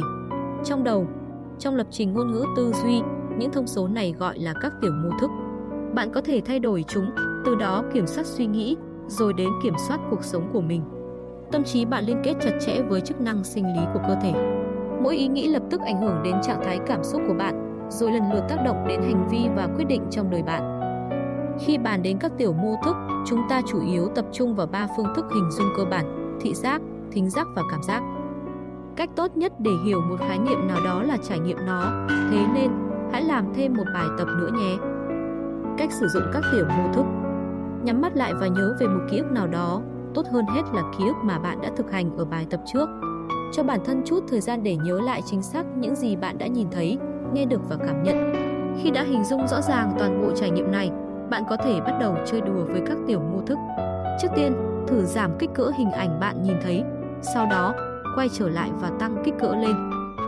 Bây giờ, thử giảm đáng kể độ sáng của hình ảnh, rồi vài giây sau lại chỉnh lên cho thật sáng. Tiếp theo, di chuyển hình ảnh càng xa khỏi bản thân càng tốt, đến mức hình ảnh thu nhỏ lại thành một điểm bé xíu trên đường chân trời. Sau đó, đưa hình ảnh lại thật gần, như thể ngay trước mũi bạn vậy. Ta hãy cùng xem các tiểu mô thức thính giác hoạt động như thế nào. Thử giảm âm lượng của những âm thanh vang lên trong ký ức của bạn và sau đó lại tăng lên tối đa. Có ai nói gì trong giấc mộng ban ngày này không? Nếu có, hãy tăng nhịp độ giọng nói và chỉnh lên cao hơn, chói tai hơn. Bây giờ, thử chạm vào thứ gì đó và cảm nhận nhiệt độ của nó. Tưởng tượng thứ này rất nóng rồi sau đó rất lạnh. Giờ bạn có thể mở mắt ra. Bạn vừa trải nghiệm cảm giác nắm quyền kiểm soát toàn bộ những hình dung nội tâm của mình. Bạn có thể làm bất cứ điều gì bạn muốn với chúng. Mỗi hình ảnh, dù gợi về quá khứ hay tương lai, bạn đều có thể thay đổi. Bất cứ lúc nào không thể thay đổi hình ảnh của một tiểu mô thức cụ thể, hãy tưởng tượng ra một nút chỉnh thông số bên dưới hình ảnh đó. Vặn cái nút đó và bạn sẽ thấy hình dung của mình thay đổi. Lợi ích của việc thay đổi các tiểu mô thức Mẹo nhỏ này tác động đến gần như mọi khía cạnh trong cuộc sống. Trước tiên, bạn giành quyền kiểm soát cảm xúc của mình.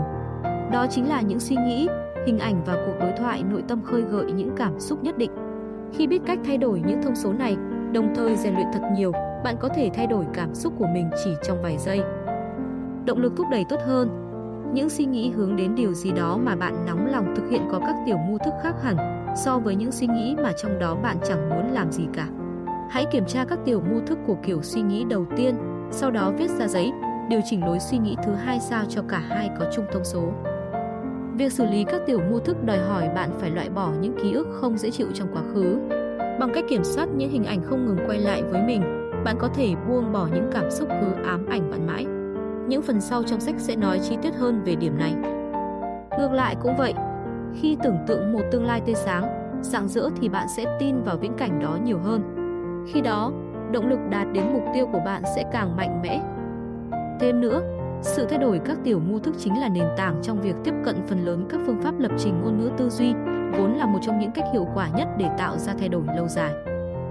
Để kiểm chứng lợi ích đầu tiên trong số những lợi ích trên, hãy làm thí nghiệm nhỏ sau đây. Nhớ lại một ký ức khơi gợi cảm xúc tiêu cực nơi bạn. Một khi hình dung chính xác những gì đã diễn ra và bắt đầu cảm nhận được những cảm xúc đi cùng tình huống này, hãy thay đổi các tiểu mô thức hình dung của mình. Trước tiên, thử vặn nhỏ âm thanh bạn nghe thấy ở đó. Bây giờ, chỉnh hình ảnh sang trắng đen và chỉnh tối hơn. Sau đó, chỉnh nhỏ lại và bắt đầu đầu di chuyển nó ra càng xa càng tốt, sao cho hình ảnh ấy chỉ còn là một điểm tí hon trên đường chân trời. Bây giờ, hãy kiểm tra cảm xúc của bạn. Bạn đang cảm thấy như thế nào? Việc điều chỉnh các tiểu mô thức đã thay đổi cảm xúc của bạn ra sao? Nhớ lại một trải nghiệm hay ho, điều gì đó mà bạn thường thích thú khi tưởng tượng hoặc mơ đến. Bước vào ký ức đó và bắt đầu thay đổi các tiểu mô thức của nó. Nếu bạn không thấy hình ảnh từ góc nhìn cá nhân mà từ góc nhìn của người ngoài cuộc, hãy thay đổi và đưa nó trở lại góc nhìn của chính bạn. Bước đầu, điều chỉnh độ bão hòa màu và cho sáng hơn một chút. Bây giờ, phóng to hình ảnh lên, khiến nó trở nên sắc bén và sống động. Sau đó, thử chỉnh cho âm thanh to rõ hơn. Bây giờ, bạn cảm thấy thế nào?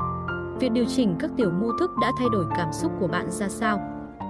Với nhiều người, việc xử lý một ký ức không vui sẽ góp phần loại bỏ hoặc giảm đi những cảm xúc tiêu cực, trong khi việc xử lý một ký ức vui với những cảm xúc tích cực sẽ giúp chúng trở nên mãnh liệt hơn. Tuy nhiên, cũng có một số trường hợp ngoại lệ. Với những người này, việc thay đổi các tiểu mô thức có thể mang đến tác động khác. Ở một vài tiểu mô thức hiếm hoi, việc tăng độ sáng cho hình ảnh có thể làm giảm mức độ kết nối với ký ức. Tất cả những tiểu mô thức còn lại cũng có thể hoạt động theo cách ngược lại hoặc khác biệt đôi chút. Bạn nên chú ý rằng đây chỉ là vấn đề cá nhân và quan trọng là ở mỗi người khác nhau, các tiểu mô thức sẽ khác nhau. Việc phóng to hình ảnh có thể làm cho cảm xúc của người này mãnh liệt hơn, nhưng ở người khác thì chẳng có gì thay đổi cả. Trong trường hợp thứ hai, khoảng cách, độ sáng hay độ lớn của hình ảnh có thể tạo ra khác biệt lớn. Nhân đây tôi cũng nói thêm về một trong những tiểu mô thức thị giác quan trọng nhất, liên kết hay phân ly. Bạn có thể quan sát từng hình ảnh trong tưởng tượng từ góc nhìn của riêng mình chính xác như bạn đang nhìn thấy thế giới bên ngoài ngay lúc này, hoặc từ góc nhìn của người quan sát giống như xem một bộ phim mà bạn là nhân vật chính. Trường hợp thứ nhất chính là sự liên kết khi bạn liên kết với trải nghiệm của chính mình.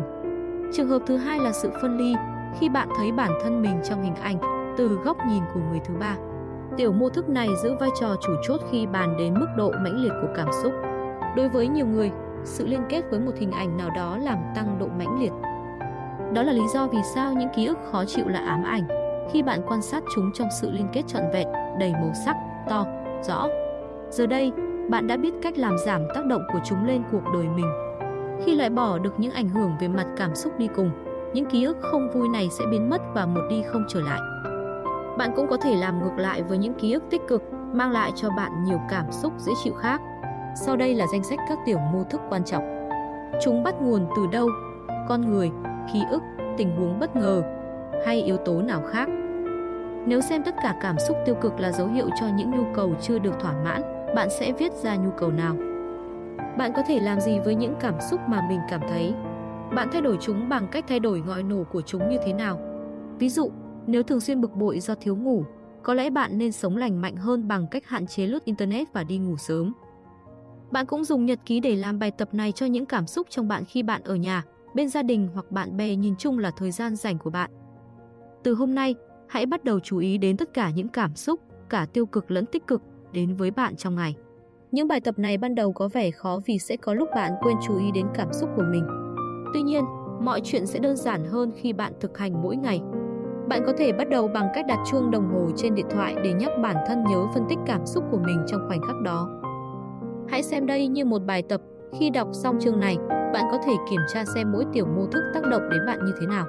Nếu bạn gặp phải vấn đề gì đó, chẳng hạn như khi thay đổi nhiệt độ trong hình dung của mình, hãy thử phương pháp nút vặn. Nếu vẫn không hiệu quả, bạn có thể dùng tay chạm vào máy sưởi ấm rồi chạm vào vật gì đó lành lạnh. Lặp lại vài lần. Tiếp đến, nhắm mắt lại và thử tưởng tượng bạn đang làm điều tương tự, tưởng tượng nhiệt độ thay đổi. Bạn có thể làm như thế với bất kỳ tiểu mô thức nào. Cách này giúp bạn làm chủ hoàn toàn những hình ảnh trong đầu. Khả năng này là nền tảng cơ bản cho những thay đổi hiệu quả và bền lâu, bởi vì toàn bộ cuộc đời bạn dựa trên những gì bạn nghĩ và cách bạn nghĩ.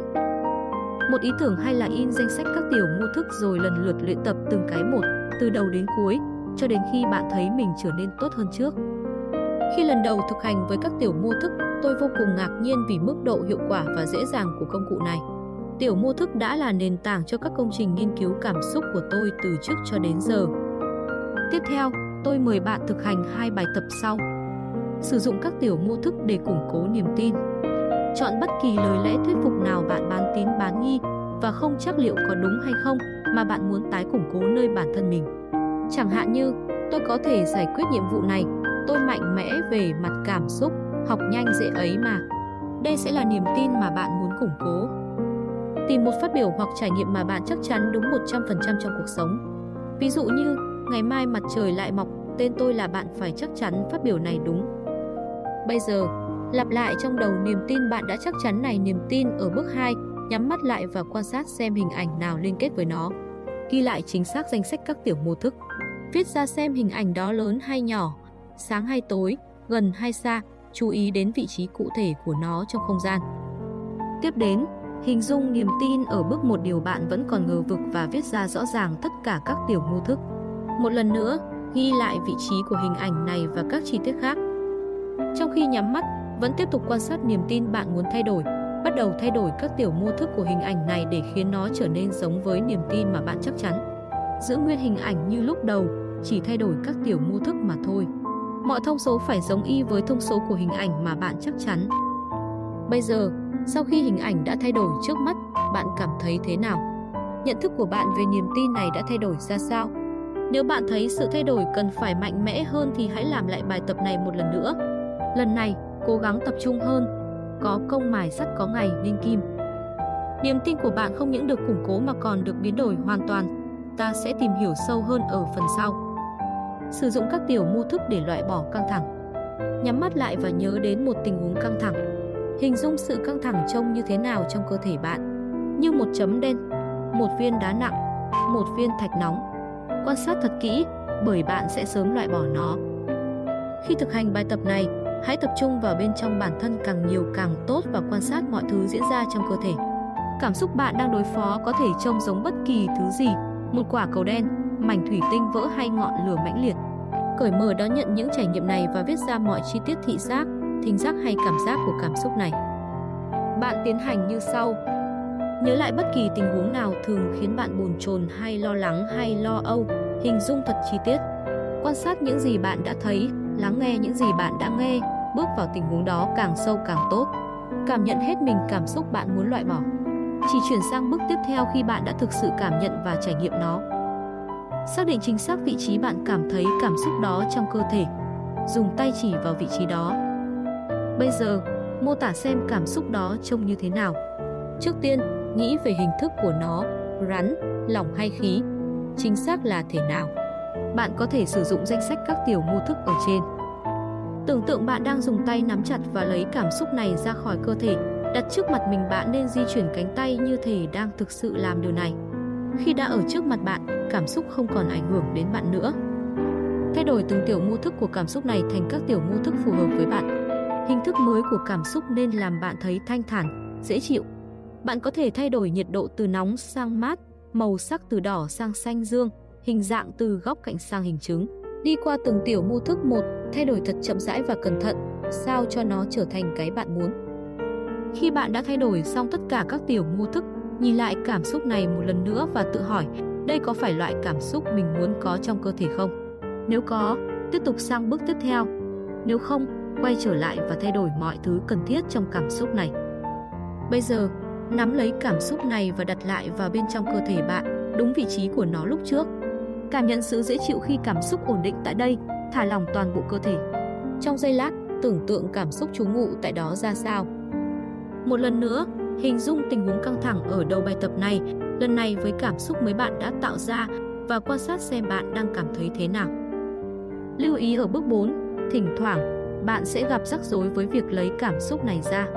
Có thể cảm xúc ẩn nấp quá sâu hoặc có hình thức khó nắm bắt. Không sao cả, cách này sẽ giúp bạn thay đổi điều đó. Tưởng tượng bạn có trong tay công cụ giúp giải quyết vấn đề này, con dao, cái xô, kẹp gấp hay máy hút bụi, bất kỳ thứ gì. Dùng nó để lấy cảm xúc này ra khỏi cơ thể. Nghịch quy trình này càng nhiều càng tốt, bởi vì đó hoàn toàn là trí tưởng tượng. Thường xuyên áp dụng phương pháp này. Qua luyện tập, bạn sẽ học được cách thực hiện nhanh chóng, thậm chí không cần phải lấy cảm xúc ra khỏi cơ thể. Đơn giản là bạn đã biết cách tự động đi qua giai đoạn này. Đặt bài tập này làm mục tiêu cho bạn trong thời gian này, bởi vì tập thói quen sử dụng kỹ thuật này giúp bạn kiểm soát cảm xúc tốt hơn, đồng nghĩa với việc cải thiện chất lượng cuộc sống. Ngay khi đọc xong phần này, hãy bắt tay vào làm thử nhé.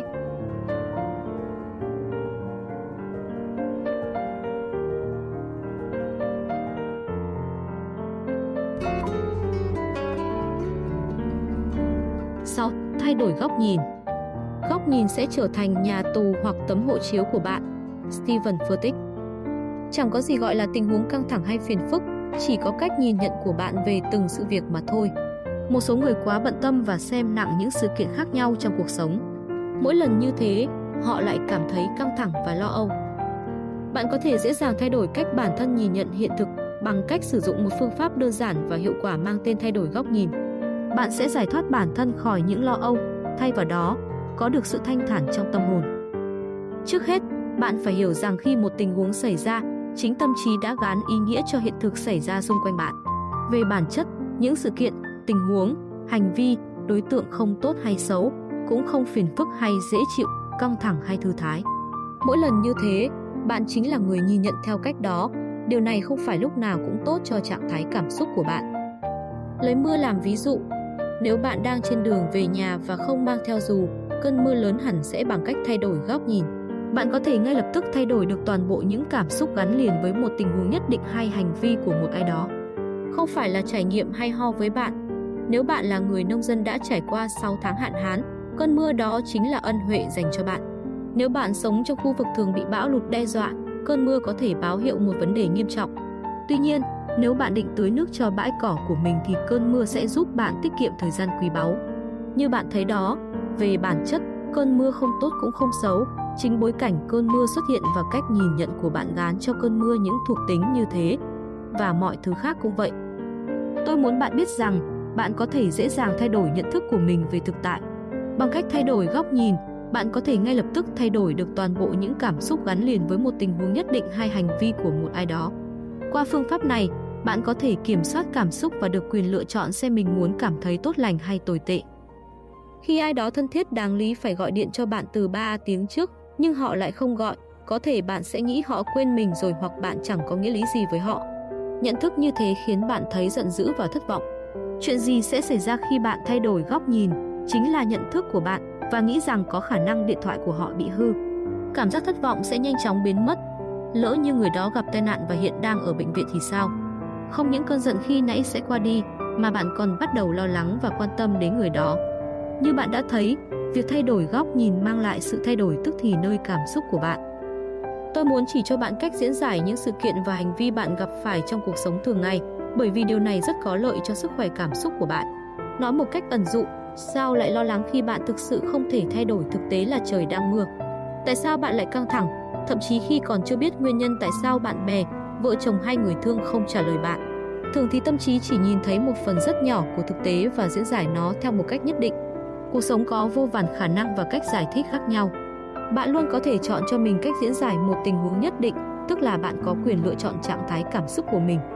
Thay vì căng thẳng, giận dữ hay lo lắng, bạn có thể chọn bình tĩnh và thả lòng. Cách này cũng cho phép bạn tận dụng mọi nguồn lực và khả năng sẵn có của mình, những thứ trước khi thay đổi cách nhìn nhận, bạn không hề nhìn thấy. Bởi lẽ, chúng đã bị bao phủ bởi đám mây đen của cảm xúc tiêu cực. Việc thay đổi góc nhìn có hai khía cạnh, bạn có thể thay đổi bối cảnh hoặc tính chất của một hành vi hoặc tình huống cụ thể. Tôi sẽ nói rõ hơn ngay sau đây. Thay đổi bối cảnh Thay đổi bối cảnh là tự hỏi bản thân, trong bối cảnh nào thì hành vi, tình huống này được xem là tích cực. Mưa là một ví dụ hay bởi vì ta có thể xem xét mưa trong nhiều tình huống khác nhau. Thay đổi bối cảnh tức là tìm kiếm những tình huống khác mà trong đó sự kiện hoặc hành vi đang nói đến mang tính tích cực. Bạn sẽ hiểu rõ hơn khi đọc những ví dụ bên dưới. Tưởng tượng sếp mắng bạn ở nơi làm việc, phê bình hành vi và dự án của bạn. Bạn có thể trở nên căng thẳng, nhưng bạn có quyền lựa chọn. Thử nghĩ như sau, có lẽ sếp đang ốm nặng và muốn giải tỏa những cảm xúc tiêu cực. Hoặc có lẽ sếp đang gặp phải những vấn đề gia đình đau đầu. Hoặc có thể bố sếp vừa qua đời. Sẽ ra sao nếu sếp muốn thăng chức cho bạn và đang thử xem bạn xử trí những tình huống khó nhằn như thế nào? Cách đây vài ngày, tôi nghe chuyện về một người phụ nữ hết lòng chăm lo và quán xuyến căn nhà tình thương dành cho động vật ở phía bắc California. Có người bảo cô, để làm gì?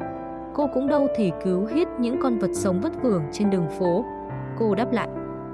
Thử tưởng tượng anh là một trong hàng trăm con người cần được giúp đỡ kia và bất chợt có ai đó chọn giúp đỡ anh. Trong biết bao người vô gia cư, ai đó muốn hỗ trợ ANH. Khi đó, anh còn nói được những lời vừa rồi không? Thật là một sự thay đổi góc nhìn tuyệt vời. Chủ nhân căn nhà tình thương dành cho động vật này đã đặt người đàn ông kia vào bối cảnh anh ta cần giúp đỡ. Từ góc nhìn này, việc trông coi một căn nhà tình thương cho động vật không còn giống như trước nữa. Thay đổi bối cảnh cũng vô cùng hữu ích tùy vào góc nhìn, khi ai đó cảm thấy tuổi mỗi hành vi có thể tệ về một nét tính cách có lợi hoặc có hại. Nào đó của bản thân, khi ai đó cứng đầu, vốn ảnh hưởng tiêu cực đến việc gắn kết với người khác, họ nên nghĩ rằng cứng đầu không phải lúc nào cũng xấu. Vì họ cứng đầu nên sẽ cố gắng tìm cách hoàn thành mục tiêu của mình. Sự nghi hoặc là một ví dụ khác. Người hoài nghi luôn gặp khó khăn trong việc xây dựng mối quan hệ với người khác, nhưng họ khó bị lừa gạt hay lợi dụng. Tùy vào góc nhìn, mỗi hành vi có thể có lợi hoặc có hại. Thay đổi tính chất Thay đổi tính chất là thay đổi nhận thức về một trải nghiệm nào đó gây ra cảm xúc trong bạn. Trong trường hợp này, hãy tự hỏi bản thân đâu là ý nghĩa tích cực cho tình huống hay hành vi này. Bạn vừa lỡ xe buýt, mặt tích cực của tình huống này là gì? Bạn sẽ có thời gian tản bộ và hít thở không khí trong lành. Việc này hoàn toàn có lợi cho sức khỏe và bạn có thể bước vào cửa hàng tiện lợi, mua cho mình một gói snack hay trái cây tươi ngon. Một ví dụ khác, bạn bị trễ buổi họp quan trọng. Bạn có thể cảm thấy căng thẳng về việc này, nhưng tại sao chứ? Khi bạn bước vào phòng họp với tâm trạng căng thẳng, ấn tượng bạn tạo ra sẽ tệ hơn rất nhiều so với khi bạn bình tĩnh và ổn định. Vậy nên, bạn có thể thay đổi góc nhìn với tình huống này. Bạn có thể nghĩ rằng nhờ đi trễ mà những người tham gia cuộc họp sẽ nhớ đến bạn hơn. Bạn sẽ bước vào phòng họp thật nổi bật và khiến mọi người chú ý. Có lẽ bạn sẽ không phải nghe bài thuyết trình nhàm chán của một trong các đồng nghiệp. Như bạn thấy đó, đi trễ cũng có thể là một điều tốt. Lựa chọn khôn ngoan Nhớ rằng thay đổi góc nhìn không phải là tự lừa dối bản thân. Việc thay đổi góc nhìn không khiến bạn bắt đầu nói dối, bạn đã nói dối từ trước rồi. Thực chất, cách bạn nhìn nhận một tình huống hiếm khi phản ánh đúng thực tế. Như tôi đã nói, bạn chỉ nhìn thấy một phần rất nhỏ của thực tế. Ví dụ, làm sao bạn biết người xếp mắng xa xả vào mặt bạn là gã ngốc, đồ quê mùa và ông ta không thích bạn? Tất cả những lựa chọn được miêu tả chi tiết ở trên sếp đang thử bạn vì ông muốn thăng chức cho bạn, sếp đang ốm nặng, đều khả thi như nhau, ngay cả khi ai đó nói với bạn rằng sếp rất ghét bạn. Trên thế giới, mọi thứ hiếm khi được nhìn nhận khách quan theo một số triết gia và nhà vật lý lượng tử lỗi lạc. Vì vậy, bạn có quyền chọn cách nói dối bản thân để bạn cảm thấy tức giận, thất vọng, căng thẳng, bình tĩnh, thư giãn hay an yên. Cách đây không lâu, tôi bị kẹt xe khi đi trên đường. Tất cả các tài xế đều bấm kèn, la ó inh ỏi và bạn có thể thấy nhiều gương mặt cao có phía sau tay lái. Cùng lúc đó, tôi nhận ra cuối cùng mình cũng có cơ hội nghe sách nói trong chiếc đĩa CD cũ mà khi ở nhà tôi chẳng bao giờ có thời gian nghe. Cảm giác thật tuyệt. Khi những người khác đang đắm chìm trong biển cortisol, hormone gây căng thẳng kích thích tế bào thần kinh, trong não họ, tôi lại thư giãn và học hỏi những điều mới mẻ. Vì không có phép thuật biến chiếc xe của mình thành máy bay trực thăng và thoát khỏi vụ kẹt xe, tôi chỉ có lựa chọn đơn giản sau, ở trong tình trạng kẹt xe với tâm trạng lo âu hoặc cảm thấy thoải mái. Tôi chọn thoải mái. Bạn tôi từng kể cho tôi nghe câu chuyện cười khi anh phẫu thuật. Trước khi phẫu thuật, anh sẽ được gây mê. Ban đầu, khi bác sĩ nói với anh điều này, anh đã rất sợ nhưng vẫn quyết định giành quyền kiểm soát tình huống. Anh nhận ra mình chưa bao giờ có cơ hội trải nghiệm cảm giác chìm vào vô thức. Một khi tập trung vào trải nghiệm này, anh bắt đầu cảm thấy tò mò, cảm giác sẽ thế nào khi họ đeo mặt nạ cho mình và mình bắt đầu ngủ thiếp đi dù không muốn. Anh vô cùng phấn khích, đóng lòng được lên bàn mổ, nhưng rồi cảm thấy thất vọng tràn trề khi y tá bảo rằng ca phẫu thuật sẽ bị hoãn lại. Thế là anh phải thay đổi góc nhìn một lần nữa, lần này là theo hướng ngược lại để không cảm thấy thất vọng. Một vài lưu ý về việc thay đổi góc nhìn. Thay đổi cách nhìn nhận thực tại là một kỹ năng bạn có thể học hỏi qua luyện tập và thực hành, như bất kỳ kỹ năng nào khác. Mỗi lần bạn gặp phải tình huống khơi mào sự giận dữ hoặc oán giận trong mình, hãy thay đổi góc nhìn. Thực hành thay đổi góc nhìn và quan sát xem điều đó tác động đến cảm xúc của bạn như thế nào. Càng thực hành nhiều, bạn càng dễ dàng thay đổi góc nhìn trước mọi tình huống trong tương lai. Bằng cách này, bạn có thể chọn cảm xúc mình mong muốn cho hành vi của người khác lẫn những tình huống xui xẻo mà bạn gặp phải. Hãy nhớ thay đổi góc nhìn không chỉ dành cho những chuyện thực tế và nghiêm túc. Thường thì với những chuyện khôi hài và ngớ ngẩn, cách này cũng rất hiệu quả. Hãy thử với những sự việc khác nhau và quan sát cách tâm trí bạn phản ứng lại với những thay đổi tưởng chừng lạ lẫm và phi thực tế nhất. Luôn chọn góc nhìn phù hợp nhất cho từng tình huống nhất định. Thỉnh thoảng, việc thay đổi tính chất có thể tỏ ra hiệu quả hơn, nhưng sẽ có lúc thay đổi bối cảnh lại hữu ích hơn. Bạn sẽ dễ dàng tìm ra đâu là điều tốt nhất cho mình trong mỗi tình huống. Biến việc thay đổi góc nhìn thành thói quen mới của bạn. Khi thường xuyên thay đổi góc nhìn, bạn cho tâm trí biết nó có quyền chọn cách nhìn nhận thực tại. Khi bạn thực hành thay đổi góc nhìn đều đặn, khả năng này sẽ phát triển và trở thành một phần trong bạn.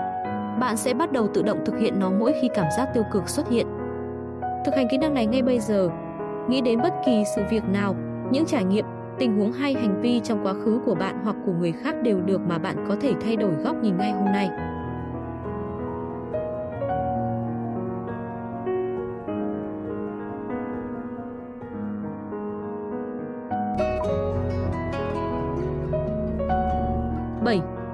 Nghĩ này có thực không? Suy nghĩ là cuộc nói chuyện của linh hồn với bản thân nó. Plato đã bao nhiêu lần bạn lo lắng về điều gì đó và rồi điều đó không xảy ra? Cách đây vài năm, tôi đã lo đến phát ốm về việc từ bỏ công việc khổ sở của mình. Sẽ ra sao nếu hoạt động kinh doanh thất bại và mình không thể tìm việc? Sau đó, tôi lo lắng không biết mình có nên rời quê hương để chuyển sang Pháp sống với bạn gái không mỗi khi muốn chuyển đi nơi khác sống là tôi lại lo lắng và chuyện đó xảy ra rất nhiều lần. Mình không biết tiếng Pháp, code Daruro quá đắt đỏ. Sẽ ra sao nếu việc kinh doanh tụt dốc vào thời điểm đó? Trước đó, tôi lo về việc mình có nên hoàn thành chương trình giáo dục chính quy, chỉ tốt nghiệp cử nhân, dẹp bỏ vụ học thạc sĩ và tìm một công việc lao động chân tay trả lương kha khá mà chẳng ai thèm hay không. Tôi sẽ làm công việc đó trong một thời gian ngắn nhằm tiết kiệm tiền đi du lịch và theo đuổi những ước mơ ngông cuồng của bản thân. May mắn là tôi đã quyết định không bận tâm vào những mối lo nữa và đặt hạnh phúc của mình lên trên nỗi sợ hãi. Tôi đã làm những gì mình muốn và chưa bao giờ hối hận về điều đó. Hóa ra, hơn 90% tình huống khiến người ta căng thẳng lại không trở thành hiện thực. Dù có xảy ra thì chắc chắn chúng vẫn dễ vượt qua hơn nhiều so với những gì họ nghĩ lúc đầu. Người ta từ đào mồ chôn chính mình, một nấm mồ chỉ tồn tại trong tâm trí. Trước khi bạn học cách tận dụng phương pháp này, tôi sẽ cho bạn biết một số thông tin quan trọng về động lực của tâm trí. Vào một số thời điểm nào đó trong đời, hẳn bạn sẽ để ý thấy phần lớn những lo lắng của mình chẳng bao giờ trở thành sự thật. Thế nhưng, người ta vẫn thường trải qua những ngày căng thẳng và ám ảnh về mọi thứ. Do đó, họ phí phạm cuộc đời và khoảnh khắc hiện tại, đánh đổi chúng bằng đủ loại suy nghĩ độc hại, vô dụng khác nhau. Như tôi đã nói trong chương trước, suy nghĩ và thực tại là hai điều hoàn toàn khác biệt. Dẫu cho niềm tin của bạn về thế giới này như thế nào đi chăng nữa, bản thân bạn và những người xung quanh không phải lúc nào cũng nhất quán với thực tại. Mọi thứ đều là quan điểm của bạn mà thôi, đây vốn là kết quả từ nhận thức của bạn về toàn bộ thế giới này. Thực tại của con người được sàng lọc qua lăng kính của trải nghiệm và niềm tin, họ tạo ra mô hình thế giới của riêng mình, mỗi người mỗi khác, không ai giống ai. Hãy nhớ, bạn không bao giờ phản ứng lại với tình huống hay ai đó. Bạn phản ứng bởi vì quan điểm của bạn về người đó hoặc tình huống đó. Tùy vào suy nghĩ của bạn tích cực hay tiêu cực mà những cảm xúc tương ứng tích cực hoặc tiêu cực sẽ xuất hiện trong cơ thể bạn. Nhiều người trên thế giới này dành phần lớn thời gian của mình để nuôi dưỡng những ý nghĩ tiêu cực như John thật sức sược. Anh ta đã lừa tôi. Cô ta nên tọc mạch hơn nữa. Tôi thật bất lực. Tôi bốc đồng quá. Họ chắc chắn đang cười vào mặt tôi. Người ta nghĩ tôi không đủ khôn khéo để làm việc này. Tôi sẽ không qua được kỳ thi này. Học một ngôn ngữ mới thật khó khăn. Tôi phải tự tin hơn nữa. Họ chẳng quan tâm gì đến tôi cả. Và còn nhiều nữa. Xin thưa, tất cả những nhận định trên đều vớ vẩn cả. Mỗi ý nghĩ như thế chỉ là quan điểm của bạn về thực tại, một câu chuyện vụn vặt không có thực trong tâm trí bạn. Học ngoại ngữ thì khó không phải là một nhận xét khách quan, cũng như bạn không thể nhận xét khách quan rằng cô ta nên tập mạch hơn nữa. Chúng ta có thể dễ dàng đập tan những ý nghĩ như thế, hành động này sẽ làm mất đi ảnh hưởng của chúng lên cảm xúc của ta. Để tôi cho bạn một ví dụ, thử tưởng tượng bạn bị gãy chân vì té xe đạp. Bạn nhìn máu chảy, cảm thấy đau đớn rồi bất chợt, suy nghĩ sau lóe lên trong đầu bạn, mình không thể đến trường nữa. Mọi người sẽ cười nhạo mình, mình thậm chí không thể chạy xe đạp và tôi sẽ đau như vậy cả tháng trời. Bây giờ, thử nghĩ xem, những suy nghĩ này có thật không? Đó chỉ là cách tâm trí bạn tiếp cận những gì vừa xảy ra mà thôi. Thế thì, đâu mới là thực tại? Đó là bạn vừa mới bị gãy chân vì té xe đạp. Hết chuyện. Mọi thứ khác chỉ là những ấn tượng thêm vào và chẳng giúp ích gì ngoài việc khiến bạn đau khổ. Thường thì bạn không phản ứng với thực tại, mà với suy nghĩ của bạn về thực tại. Nếu trong đầu bạn có những câu chuyện khác nhau về thế giới xung quanh, chúng sẽ khơi gợi rất nhiều cảm xúc nơi bạn. Vì một lý do dễ hiểu sau, ý nghĩ chỉ có thể khiến bạn đau đớn nếu bạn tin chúng là thật. Tuy nhiên, khi bạn thôi tin như thế, chúng sẽ ngừng ảnh hưởng đến bạn. Với những phương pháp mà tôi sắp trình bày trong sách này, bạn sẽ học cách ngừng tin tưởng vào suy nghĩ của mình. Khi đó, bạn sẽ loại bỏ được hết những căng thẳng và giận dữ thừa thãi ra khỏi cuộc sống của mình và ngừng lo lắng về những điều chẳng đời nào xảy ra. Để ý xem bạn thường nổi giận với ai đó và để tự vệ, người đó tiết lộ một sự thật hoàn toàn mới mà bạn chưa từng biết. Điều này đưa họ ra một góc nhìn khác hẳn. Chẳng hạn, bạn nổi điên với một người bạn lẽ ra phải gọi điện cho bạn nhưng lại không gọi. Lần tới, khi hai bạn gặp nhau, người bạn ấy giải thích rằng lúc đó điện thoại anh bị lấy trộm, còn bản thân anh thì bị bọn côn đồ say xỉn đánh đập. Lúc này thì cơn giận của bạn bỗng tan biến. Tại sao ư? Là vì bạn vừa ngừng tin tưởng vào một suy nghĩ mà bạn cho rằng chắc chắn đúng suốt thời gian qua cậu ấy chẳng hề quan tâm gì đến mình hay cậu ấy lúc nào cũng quên trước quên sau. Bạn chỉ cần ngừng tin tưởng vào những câu chuyện trong đầu vốn chẳng liên quan gì đến thực tại thôi là đủ rồi. Bởi lẽ, khi bạn không còn tin nữa, những cảm xúc tiêu cực trong bạn cũng sẽ biến mất. Bây giờ, tôi sẽ chỉ cho bạn cách làm điều đó. Đôi lúc, ngay cả những suy nghĩ và niềm tin tưởng như tích cực về thế giới cũng có thể trở nên vô cùng tiêu cực. Ví dụ như, hôm nay là một ngày tuyệt vời bởi vì thời tiết thật đẹp. Đây là một con dao hai lưỡi. Tại sao ư? Bởi vì ngay khi thời tiết hết đẹp thì ngày hôm đó sẽ không còn tuyệt vời nữa, hay thậm chí ngược lại, thời tiết quái quỷ gì thế. Chỉ muốn trùng mền ngủ thôi, tại sao không phải là một ngày tuyệt vời bất kể thời tiết thế nào? Đó là vì việc suy ngẫm sâu sắc những ý nghĩ, niềm tin và ý kiến của bản thân rất quan trọng với bạn. Mỗi suy nghĩ như vậy đều ảnh hưởng đến cuộc sống bạn và mang đến những hệ quả nhất định. Tùy vào hệ quả, bạn sẽ muốn loại bỏ những suy nghĩ này hay không. Những suy nghĩ này luôn mang lại cảm xúc tiêu cực bởi vì chúng là hệ quả của sự kháng cự chống lại thực tại. Một ví dụ khác về những câu chuyện trong tâm trí đáng bàn đến là nghĩa vụ tinh thần. Người ta thường phán xét ai đó lẽ chuyện trong tâm trí đáng bàn đến là nghĩa vụ tinh thần. Người ta thường phán xét ai đó lẽ ra nên làm gì, nên như thế này thế nọ và việc gì đó nên hay không nên xảy ra. Những suy nghĩ này luôn mang lại cảm xúc tiêu cực bởi vì chúng là hệ quả của sự kháng cự chống lại thực tại. Mỗi lần nói nên hay không nên, bạn không chấp nhận những gì đang diễn ra quanh mình. Tại sao bạn lại kháng cự thực tại khi bạn chẳng thể thay đổi được nó? Lẽ ra Jacob không nên ngại ngùng như thế. Suy nghĩ này ẩn chứa hai câu chuyện trong tâm trí. Cả hai đều có thể khiến bạn và cả Jacob cảm thấy tệ hại. Đầu tiên là Jacob ngại ngùng, làm sao bạn biết được? Nhỡ đâu anh có một ngày tồi tệ thì sao? Nhỡ đâu chỉ có mình bạn cảm thấy Jacob như thế? Chú ý đến cách bạn đối xử với Jacob khi tin rằng anh ngại ngùng. Thế còn cách bạn đối xử với Jacob khi không tin vào những gì mình nghĩ về anh? Một câu chuyện khác là Jacob không nên ngại ngùng. Dù đúng là thế đi chăng nữa, nhớ đâu anh thực sự cần phải như vậy để học hỏi điều gì đó thì sao? Nhớ đâu anh cảm thấy vào thời điểm này trong đời, ngại ngùng cũng không có gì sai thì thế nào? Nhớ đâu anh sẽ nhốt mình trong tầng hầm, phát minh ra một sản phẩm khởi nghiệp mới nào đó và trở thành triệu phú tiếp theo, thúc đẩy thế giới đi lên nhờ vào công trình của mình thì sao? Thêm vào đó, hệ quả của suy nghĩ này rằng anh không nên ngại ngùng chính là việc bạn tin chắc rằng Jacob hẳn sẽ cảm thấy không được bạn chấp nhận. Áp lực bạn đặt lên việc Jacob nên khác biệt với con người thật của mình sẽ chỉ khiến anh kháng cự và cảm thấy miễn cưỡng mà thôi. Cùng lúc đó, Jacob có thể cũng tạo ra câu chuyện về bản thân, như tôi hay ngại suy nghĩ này sẽ kéo theo những cảm xúc thế nào đây. Chắc hẳn là cảm xúc tiêu cực, và khi Jacob nghĩ rằng mình ngại ngùng, anh thậm chí sẽ càng trở nên ngại ngùng hơn nữa. Nếu không có suy nghĩ này, anh có thể cảm thấy thư thái hơn và bắt đầu hành xử tự nhiên hơn. Như bạn thấy đó, phần chìm của tảng băng trôi lớn hơn bạn nghĩ rất nhiều.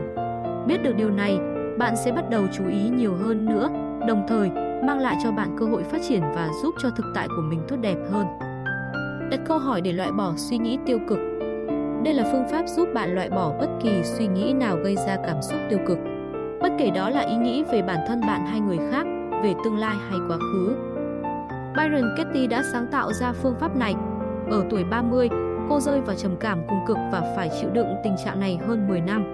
Cho đến một sáng nọ, cô bất chợt nhìn thấy một tia sáng lay lói. Cô hiểu ra một điều vô cùng quan trọng. Sau đây là một đoạn trích trong cuốn sách A Thousand Names for Joy hàng ngàn tên gọi của niềm vui của cô. Tôi phát hiện ra rằng khi tin vào suy nghĩ của mình, tôi chịu đựng đau đớn và khi không tin, tôi chẳng phải chịu đựng gì cả và điều này đúng với tất cả mọi người. Tự do thật đơn giản, tôi phát hiện ra rằng chịu đựng đau khổ là một chọn lựa. Tôi khám phá ra niềm vui trong mình, vốn chưa bao giờ biến mất, dù chỉ một khắc. Niềm vui đó hiện diện trong mỗi người, vào mọi lúc. Từ đó trở đi, Byron Katie chất vấn từng ý nghĩ xuất hiện trong đầu mình. Mặc dù trong thực tế, cô không phải là người đầu tiên ngẫm ra điều này, hay người đầu tiên viết về trải nghiệm này bạn có thể đọc được những khái niệm tương tự trong các tác phẩm của G. Krishnamurti, Rumi, ô số và Eckhart Tolle hoặc trong những kinh Phật cổ và suy ngẫm của các nhà huyền học Kitô giáo, nhưng cô đã nghĩ ra một ý tưởng hết sức đơn giản và hiệu quả, bất kỳ ai cũng có thể thực hiện. Để tóm gọn thì phương pháp này bao gồm 4 câu hỏi và phép đảo nghịch cơ bản. Ý nghĩ này có thật không? Bạn có chắc chắn 100% ý nghĩ này là thật không? Bạn cảm thấy như thế nào khi nghĩ về ý nghĩ này? Bạn sẽ trở thành người như thế nào nếu không có ý nghĩ này? Phép nghịch đảo, đảo ngược ý nghĩ này và đưa ra ba lý do chứng minh ý nghĩ mới là thật. Nếu đây là lần đầu bạn biết đến phương pháp này, tôi khuyên bạn nên đọc kỹ phần mô tả chi tiết về sơ Work bên dưới. Bạn có thể viết lại và in ra giấy, như thế sẽ dễ dàng hơn cho bạn. Bên cạnh đó, bạn sẽ tìm thấy ghi chú ở từng bước, giúp bạn hiểu rõ phương pháp này hơn. Đây là một trong những phương pháp hiệu quả nhất cho phép người ta loại bỏ những suy nghĩ không mong muốn nảy ra trong đầu. Bạn nên dành chút thời gian áp dụng thử, bạn sẽ có được công cụ đồng hành với mình trong nhiều năm liền. Bắt tay vào thực hiện thôi nào. Bước đầu tiên, đưa ra 4 câu hỏi với nội dung đánh giá hàng xóm láng giềng, rồi trả lời từng câu một chỉ khi ý nghĩ hiện lên trong đầu bạn là về ai đó hoặc về bản thân bạn. Nếu đó là suy nghĩ về một tình huống trong quá khứ thì cứ bỏ qua bước này. Phần chữ in nghiêng là những ví dụ giúp bạn hiểu rõ mỗi câu hỏi. Bên cạnh đó, phần ghi chú trong ngoặc móc ở phía cuối sẽ hướng dẫn bạn điền vào biểu mẫu và trả lời những câu hỏi đã đặt ra. Khi bạn đã có đủ thông tin cần thiết để bắt đầu, hãy tiến hành ngay. In biểu mẫu này ra rồi viết xuống một vài ý nghĩ hoặc niềm tin gây ra cảm xúc tiêu cực trong bạn và bắt đầu xử lý chúng. Hãy nhớ hai điều tối quan trọng sau đây trước khi bắt đầu. Viết hết mọi câu trả lời ra giấy. Tất cả. Hành động này sẽ giúp bạn tách mình khỏi trải nghiệm và có thể nhìn thấy ý nghĩ của mình. Một khi viết ra giấy, bạn mới thoát khỏi chúng và dễ dàng xử lý chúng hơn. Thường thì sau khi hoàn thành quá trình này, bạn sẽ vô cùng ngạc nhiên không biết tại sao mình lại có thể tin vào những ý nghĩ đó đến vậy. Bắt đầu từ những niềm tin về người khác, bạn chỉ nên bắt đầu xử lý những niềm tin về bản thân sau khi đã có được chút kinh nghiệm. Biểu mẫu đánh giá hàng xóm láng giềng Xem ghi chú A ví dụ, An chẳng bao giờ lắng nghe tôi. Ai là nguyên nhân khiến bạn giận dữ, bối rối, buồn phiền hay thất vọng và tại sao lại thế? Bạn không thích điểm gì ở người đó? Tôi nổi giận với An bởi vì cô ấy chẳng bao giờ lắng nghe tôi. Bạn muốn nhìn thấy thay đổi nào ở người đó? Bạn muốn người đó làm gì? Tôi muốn An bắt đầu lắng nghe tôi. Người đó nên hay không nên, làm gì, nghĩ gì, cảm thấy thế nào, trở nên ra sao? Bạn muốn khuyên nhủ người đó điều gì? An nên hay không nên chăm chú lắng nghe tôi. Bạn có cần gì ở người đó không? Người đó nên làm gì để khiến bạn vui? Tôi muốn An lúc nào cũng lắng nghe những gì tôi nói. Bạn nghĩ gì về người đó? Cứ trả lời thật lòng. Chút hết mọi giận dữ của bạn vào trang giấy. An là người vị kỷ, cô ta chỉ biết nghĩ cho mình, chẳng quan tâm gì đến tôi cả. Bạn không muốn lặp lại trải nghiệm nào khi tiếp xúc với người đó. Tôi muốn An không bao giờ đối xử với tôi như thế nữa. Bây giờ, hãy hỏi bản thân bốn câu hỏi sau. Suy nghĩ này có thật không? Có hay không? Bạn có chắc suy nghĩ này là thật? Có hay không? Nếu câu trả lời là không, hãy chuyển sang câu hỏi 3. Nếu câu trả lời là có cho cả hai câu, làm theo những bước bên dưới, xem ghi chú B. Có tức là nghĩ về ý nghĩ đó dẫn đến hệ quả hay kết luận gì. Bắt đầu xử lý những diễn giải dựng nên trong đầu. Kết luận, tôi không quan trọng với An. Nếu bạn đạt được điều mình muốn, chuyện gì sẽ xảy ra? Bắt đầu xem xét những gì bạn sẽ đạt được. Bạn sẽ đạt được, An sẽ hiểu tôi rõ hơn. Đâu là viễn cảnh tồi tệ nhất? Bắt đầu giải quyết những kết quả tệ nhất có thể. Trường hợp tệ nhất, An sẽ không bao giờ nói chuyện với tôi nữa. Thêm vào bổn phận cần thực hiện, thêm. Những gì nên hay lẽ ra nên và cách xử lý vấn đề. Bổn phận, An nên lắng nghe tôi mọi lúc và luôn cho tôi biết rằng cô đang nghe.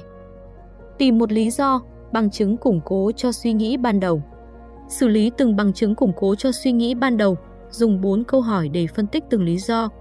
Lý do hay bằng chứng, An không bao giờ gật đầu khi tôi nói chuyện với cô.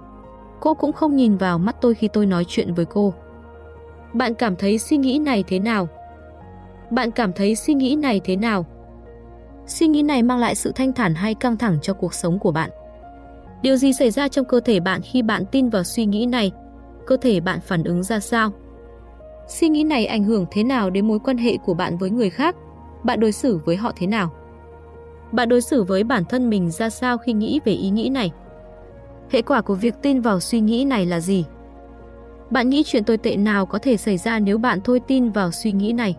Lập danh sách và làm lại toàn bộ quy trình này một lần nữa. Xem ghi chú C. Bạn có bất kỳ lý do nhẹ nhàng nào để tin vào suy nghĩ này không? Bạn có muốn loại bỏ suy nghĩ này không? Bạn sẽ thế nào nếu không có suy nghĩ này? Nhắm mắt lại và nghĩ xem bạn sẽ cảm thấy ra sao nếu không có nó. Phép nghịch đảo hay thay đổi góc nhìn xem ghi chú D. Lựa chọn một, đảo ngược suy nghĩ này. Nghĩ ra một niềm tin đi ngược lại với suy nghĩ bạn đang xử lý và tìm ra ba nguyên nhân hợp lý chứng minh suy nghĩ mới này là thật. Ví dụ, An không phải lắng nghe tôi. Lựa chọn 2, thay đổi góc nhìn với suy nghĩ này và hướng đến. Người kia tôi mới là người không lắng nghe. An, bản thân mình tôi mới là người không thực sự. Lắng nghe bản thân. Hoàn toàn ngược lại An không nên lắng. Nghe tôi. Cuối cùng, tìm ít nhất 3 lý do để chứng minh mỗi suy nghĩ được thay đổi góc nhìn là thật. Xem ghi chú E. Ghi chú Một khi bạn đã hoàn thành biểu mẫu đánh giá hàng xóm láng giềng, thử chọn một ý nghĩ để xử lý. Có những lúc bạn có thể chọn ra một ý nghĩ ngay từ bước đầu tiên ví dụ, tôi giận An vì cô ấy không thích tôi. Sau đó, bạn cần phải xử lý An không thích tôi. Cũng có lúc mọi chuyện không đơn giản như thế. Chẳng hạn như, tôi giận An vì cô ta lấy cắp tiền trong ví tôi. Nếu cô thực sự đã làm như thế, và đó là một sự thật đã được chứng minh, thì bạn cần phải xử lý một bước khác. Đôi khi, bạn có thể chọn ra ý nghĩ ở những bước sau, nhất là là bước thứ ba. Cũng có những khi bạn nên chọn nhiều hơn một tuyên bố để xử lý. Điều cực kỳ quan trọng ở đây là bạn phải hiểu được rằng ý nghĩ mình đang xử lý không có thật. Đó chính là lý do vì sao tôi đưa ra hai câu hỏi đầu tiên. Chẳng có tuyên bố nào là thật cả, nhưng nếu bạn vẫn nghĩ như thế, hãy thử dùng đến một số lựa chọn bên dưới câu hỏi thứ hai. Bạn có thể chọn một hoặc tất cả cùng lúc. Tận dụng được những lựa chọn này, bạn sẽ có những câu chuyện trong đầu hoàn toàn mới về những gì bạn nên xử lý ngay từ đầu. Sau khi xử lý các suy nghĩ bằng cách áp dụng toàn bộ quá trình, thử quay lại niềm tin ban đầu và tự hỏi bản thân tất cả những câu hỏi này một lần nữa, bắt đầu từ bước đầu tiên. Ở bước 3, tiểu mục G là câu hỏi về những lợi ích thu được từ việc tin vào một niềm tin nào đó. Nếu bạn phát hiện ra điều đó có thể dẫn đến một hậu quả không mấy tốt đẹp, hãy viết riêng câu trả lời cho câu hỏi này và lặp lại toàn bộ quy trình một lần nữa với niềm tin mới. Chỉ trở lại và tiếp tục với niềm tin đầu tiên khi đã hoàn thành xong điều đó. Chẳng hạn, một người đàn ông tin rằng mình quá ốm. Nếu sử dụng câu hỏi từ tiểu mục G thì anh có thể nhận được câu trả lời như sau. Nếu ngừng tin rằng mình quá ốm, tôi sẽ bỏ tập thể dục lẫn chế độ ăn kiêng và rồi lại ốm hơn nữa. Tin như thế là sai bởi bạn có thể và bạn nên đi tập thể dục, duy trì chế độ ăn kiêng mà không nhất thiết phải nghĩ xấu về bản thân. Thế nên, anh đã chọn lấy niềm tin đó và bắt tay vào xử lý ngay từ ban đầu. Điều này rất quan trọng, như bạn thấy sau đây. Mọi suy nghĩ đều gắn liền với nhau, chúng giống như một kết cấu hay tòa nhà phức tạp vậy. Một số niềm tin chứa đựng những niềm tin khác ẩn mình ở đâu đó bên dưới, vốn là nền tảng cho ý nghĩ đầu tiên mà bạn bắt đầu xử lý. Thỉnh thoảng, bạn sẽ bất ngờ tìm thấy chúng. Khi đó, bạn nên ngừng xử lý câu chuyện mà mình đã bắt đầu và chuyển sự tập trung sang những câu chuyện mới. Khi bạn loại bỏ bất kỳ niềm tin mới hình thành nào, niềm tin ban đầu chắc hẳn cũng sẽ sụp đổ theo. Khi phần móng bị phá hủy, toàn bộ tòa nhà sẽ đổ xuống. Những câu chuyện trong tâm trí cũng vậy, chẳng hạn, nếu bạn nghĩ tôi thật vô dụng, niềm tin này có nền tảng của nó. Đó có thể là những suy nghĩ như tôi mập thế thì sao kết bạn với ai được, tôi chẳng học hỏi được gì cả hoặc tôi không thể bơi. Nếu bạn xử lý suy nghĩ tôi thật vô dụng thì bạn sẽ loại bỏ được niềm tin này, nhưng nền tảng vẫn còn đó. Về lâu dài, chẳng có gì thay đổi và niềm tin tôi thật vô dụng sẽ trỗi dậy lần nữa, bởi vì nền tảng của nó vẫn chưa được xử lý triệt để. Nếu bạn giải quyết những câu chuyện như tôi mập thế thì sao kết bạn với ai được, tôi chẳng học hỏi được gì cả, thì toàn bộ cấu trúc sẽ sụp đổ. Niềm tin tôi thật vô dụng cũng sụp đổ theo. Một ghi chú vắn tắt cho giai đoạn cuối của quá trình nghịch đảo. Ở bước này, bạn có thể chọn biến thể phù hợp với bạn hơn, trong đó biến thể hai thay đổi góc nhìn vừa chính xác vừa hiệu quả hơn. Vậy nên, nếu bạn chưa quen với việc này, hãy chọn biến thể thứ hai. Liên quan đến ba bằng chứng, chúng phải thật xác thực, là chứng cứ mà bạn thực sự tin tưởng. Lúc nào bạn cũng có thể tìm thấy, chỉ cần quan sát thật kỹ cho đến khi tìm đủ cả ba. Mỗi niềm tin, cả tiêu cực lẫn tích cực, đều có thể được chứng minh theo nhiều cách. Đây cũng là một bài luyện tập hay cho tâm trí. Nguồn được hiệu chỉnh từ những bảng thông điệp khác nhau của ngôn ngữ lập trình tư duy NLP. Đồng thời, được tôi biên tập lại cho hiệu quả hơn dựa trên kinh nghiệm cá nhân.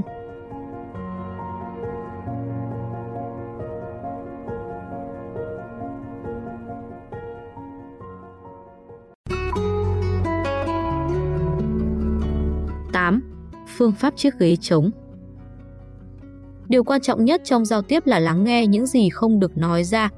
Peter Drucker Nào, hãy cùng chuyển sang một phương pháp hiệu quả khác.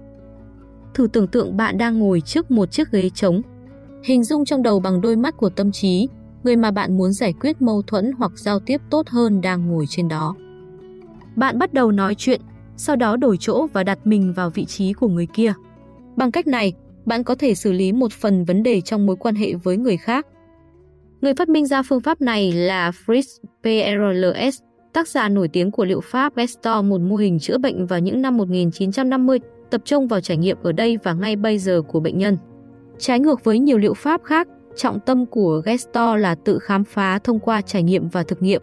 Đó cũng chính là phương pháp mà tôi sắp mô tả với bạn sau đây. Đây là một trong những phương pháp phổ biến được sử dụng để cải thiện mối quan hệ giữa người với người.